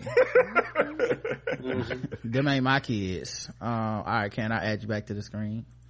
Uh, all right, let's go to uh, let's go to the bonus round. We've been going for a while here. We had a lot to get to, uh, so let's make this uh, let's make this interesting, guys. Let's go to the bonus round.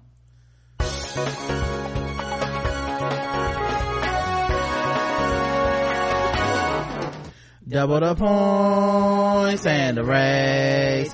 Double the points and the race. That's right. Bonus round against the race. Double the points, double the race. So far, everybody is tied. One out of one. But let's see if this is going to bring out the true champion. Mm-hmm. Also, the bonus round is brought to you by Bevel. That's right. Bevel, which is the first and only shaving system designed specifically for coarse curly hair and sensitive skin, is trying to help you step up your shave game and get rid of razor bumps. Okay, guys?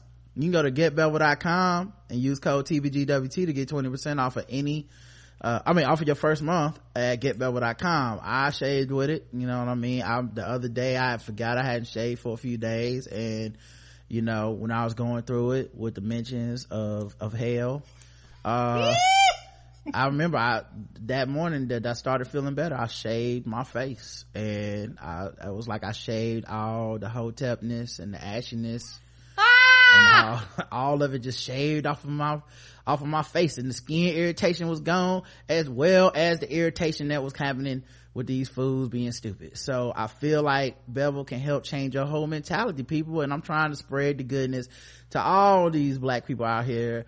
Uh it, well i guess everybody really. If you got coarse curly hair and scissor skin it's for you too. Mm-hmm. so make sure you guys use code tbgwt get 20% off at getbevel.com all right uh let's see. Let's go with the bonus round. How about um, let's do an old one. Go find one that we haven't even. Okay uh wait did they take this video down? Son of a bitch. Really want to oh now it's private. Okay word. That's well then this is no good. Let me find another one. Oh they made it private? It was about a teacher that got caught watching porn at class. That would have been oh, good. shit. um let's see uh how about um a lot of molesting kids jesus christ. Um all right um damn yeah seriously like six stories in a row about molesting kids i don't want to do any of these. Good god it's more than 6 mm-hmm. Yeah ch- children be getting molested y'all. Well you know what? Y'all just gonna have to listen to Him. y'all just gonna have to listen to some. Oh here's one. All right. This is much better. It's just a man killing a, a, a woman for no reason. Um a man seriously. I can deal with that one. Somebody wrote it to uh to the show about you know uh you know some of the stuff with our guests and like jokes and stuff. And i was just like I don't even know how y'all make it through any of the show. It's all fucked up. like it's all fucked up. Ain't none of this. Good. No. I just literally looked at like eight articles of like, this person kills some, uh, fuck some kids. I'm like, oh nah, not, no. Okay. So the next one, that's about it too. Okay. All right. Anyway, let's get to a good one. Killing a woman. no molested. A man killed a Waffle House waitress over smoking. Oh shit. What kind of cigarettes? Uh, we're not guessing the race of the of the waitress, Karen.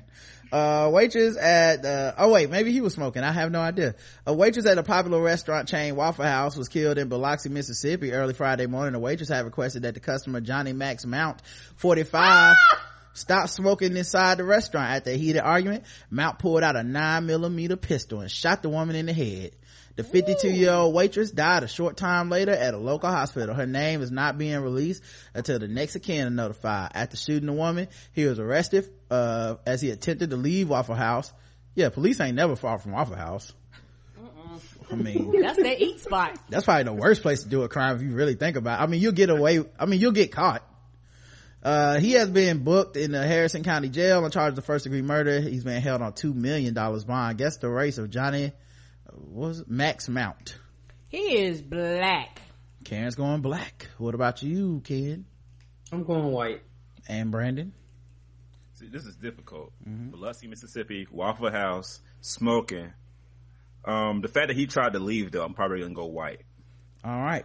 Let's go with the chat room, see what they say. Um, good guy with a gun, white.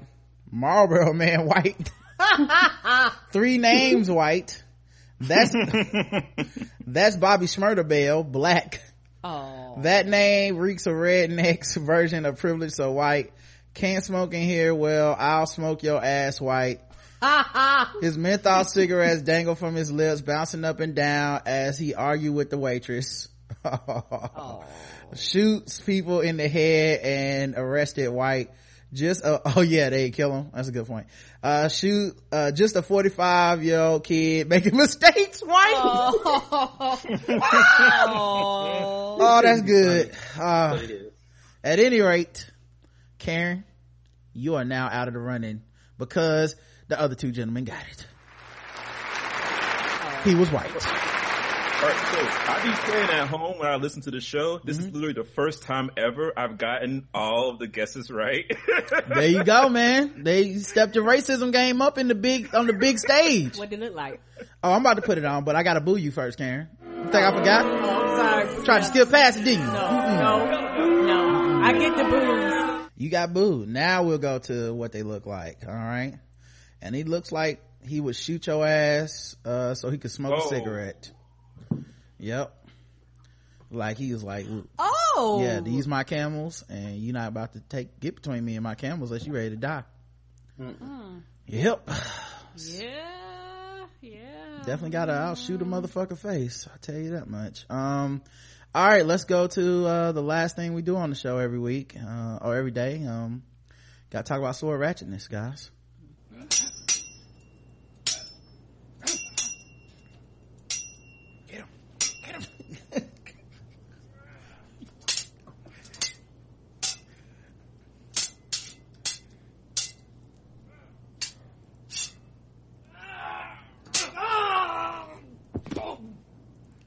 and he's dead. Next time, let him smoke a cigarette in peace. Oh, Apparently so.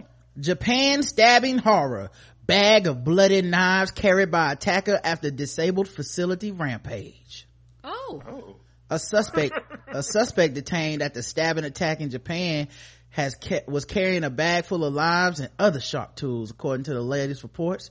He was allegedly able to kill and injure a third of the patients at a facility for the disabled near Tokyo. A third? Well, goddamn yeah that, that's some terrorism right there dog like he really went after people like oh i don't think they can protect themselves or this is how i can kill the most people mm-hmm. the stabbing attack took place at Suk wait Tsukyo Yamayuri, Yamayuri, okay, at Tsukyo Yamayuri Inn, which uh, means Tsukyo Lily Garden, uh, facility in the city of Sagamihara in Japan's Kanagawa prefecture. Of course, we all know that. Surprised they gave us that much detail. Uh, on Tuesday at around 2.30 a.m. time, leaving at least 2.30 a.m., uh, leaving at least 19 people dead and 26 injured and 20 critically wounded.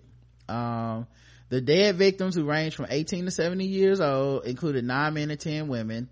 Uh, police arrested Satoshi Uematsu, uh 26 years old after he turned himself in stating i did it. Uh he says it's better that the disabled disappear when he was reportedly uh when he was in custody reportedly told the police that. Uh when umasu turned up at the police precinct he had a bag with him full of knives and other sharp tools many of which were covered in blood according to oh. local media reports. He was later identified as a former employee of the facility during questioning, he admitted to smashing the window with the hammer to get inside. The police are still looking into a motive behind the attack. Uh, it's a hate crime against disabled people. Mm-hmm. I mean, it's not really, he pretty yeah. much told you. like, yeah, that's like, we got to investigate. It's like, yeah, you killed the old lady with the oxygen tank, the old man in the wheelchair. Yeah. It's like, but he literally said it's better for the disabled to disappear. And then they're like, but why did he do it? what, what could be the motive? I just hate, I really hate disabled people. But what, what could it possibly, mm, we man. don't quite understand. Yeah. It's like anytime there's a hate crime against black people, it's like, he called me a nigger. Yes, but what could he have done this for? I just, wow. We'll never know. I guess we'll just never know. Uh, one, one report said he was fired from his job and wanted revenge. However, the news agency reported that he resigned from his post in February, citing personal matters. It also said that he had worked there since December 2012, and after his resignation, he had delivered an incoherently written letter to Tadamori Oshima, the Speaker of the House of Representatives of Japan. So he may have had some, just some mental issues in general. Mm-hmm. The 30,000 uh, square meter facility can accommodate up to 160 people, but it only had 149 residents at the time of the attack. One former employee told Japanese television station TBS that the patients at the facility were truly helpless. They are truly innocent people. What did they do? This is shocking, she said. Uh, Governor Kanagawa of the Kanagawa Prefecture, Yuji uh, Kuriyawa, uh Kuriyawa okay. Uh, promised uh, to take measures to ensure that nothing like this will ever be repeated. I offer my most sincere apologies and condolences. We will work hard that this does not happen again. Yeah i mean this is one of those things that's like inconceivable. You just don't i mean i know it's sad but no one thinks of people as being this fucking evil that you'd have to like extra secure this facility you know? And i, I mean I, it's, it's sad you know? It's like ha- it's like when we went to go see my um my nephew when he was first born and there's all the security in it and i was like damn it's a lot of security but i it's because somebody went in there and took somebody's baby before Uh-huh. And the hospitals got tired of being sued. Like, yeah you don't think of that the first day you build a hospital and or whatever you like the first person to ever have a maternity ward wasn't thinking that till somebody took somebody's baby then it was like uh we should probably put something on the doors Yeah, you know yeah, they have it now where a child is born, they automatically put an ankle bracelet on the child, an Mm-hmm. ankle bracelet on the mama, and around the doors, if you walk, if, if that child walks through those doors and they don't have like a particular person that has like a particular, like a heart thing or something, the alarms will go out and they shut the whole hospital down. Mm-hmm. Yep. I was like, hey, my nephew just born. They already got him on house arrest. But then they told me, right, Could you see this ankle bracelet around Right. their ankle, you're like, what the, what the hell is this? I'm like, this racist. They was like, no, it's not. This is what's happening. I was like, oh, okay, my bad. Oh, It's cause, indoctrination. yeah. cause I don't steal people kids, Six, so I don't be six, thinking six. about that. Mark the beast. This- it- it's your, what's up, YouTube? It's your boy Uncle Hotep. Listen, uh, they put ankle bracelets on black babies the second they born. No, this is all children. And these coons be covering up for it, saying it's all the children when it's just black babies. uh, I can't even finish this story, man. This is fucked up, man.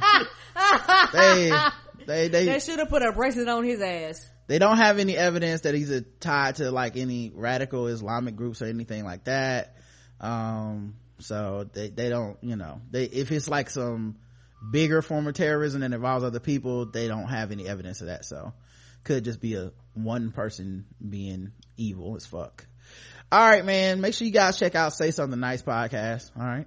Uh you can find it on itunes stitcher uh podomatic all those places. Wait not podomatic. itunes stitchers rss radio. Uh all those places that you listen to podcasts. Um make sure you guys leave them a five star review and uh I'm, I'm sure you'll enjoy that show man because like i said i listen to it and i, I think it's great um It's fun. yeah Thanks so much. no doubt man can you hey, can y'all give everybody y'all's twitter so they can follow y'all Sure. Um, my Twitter is at btouch. If you listen to the show, um, John trolls me a lot because he'll like make a joke and then say, send your comments to at btouch on Twitter. Um, only one person ever did that. It was in reference to Beyonce. Um, so, but yeah, that's my Twitter handle. All right, and mine is at Chico's Kid. It's like Chico S Kid, uh, all one word. Just my dad's middle name was Chico. I need a name. That's it. uh and of course we'll be back tomorrow uh make sure you guys uh follow the uh i mean hit up our sponsor shadow dog pride on twitter get our album best of rod and karen um and don't forget go to getbevel.com code tbgwt so until then i love you I love you too. Mwah.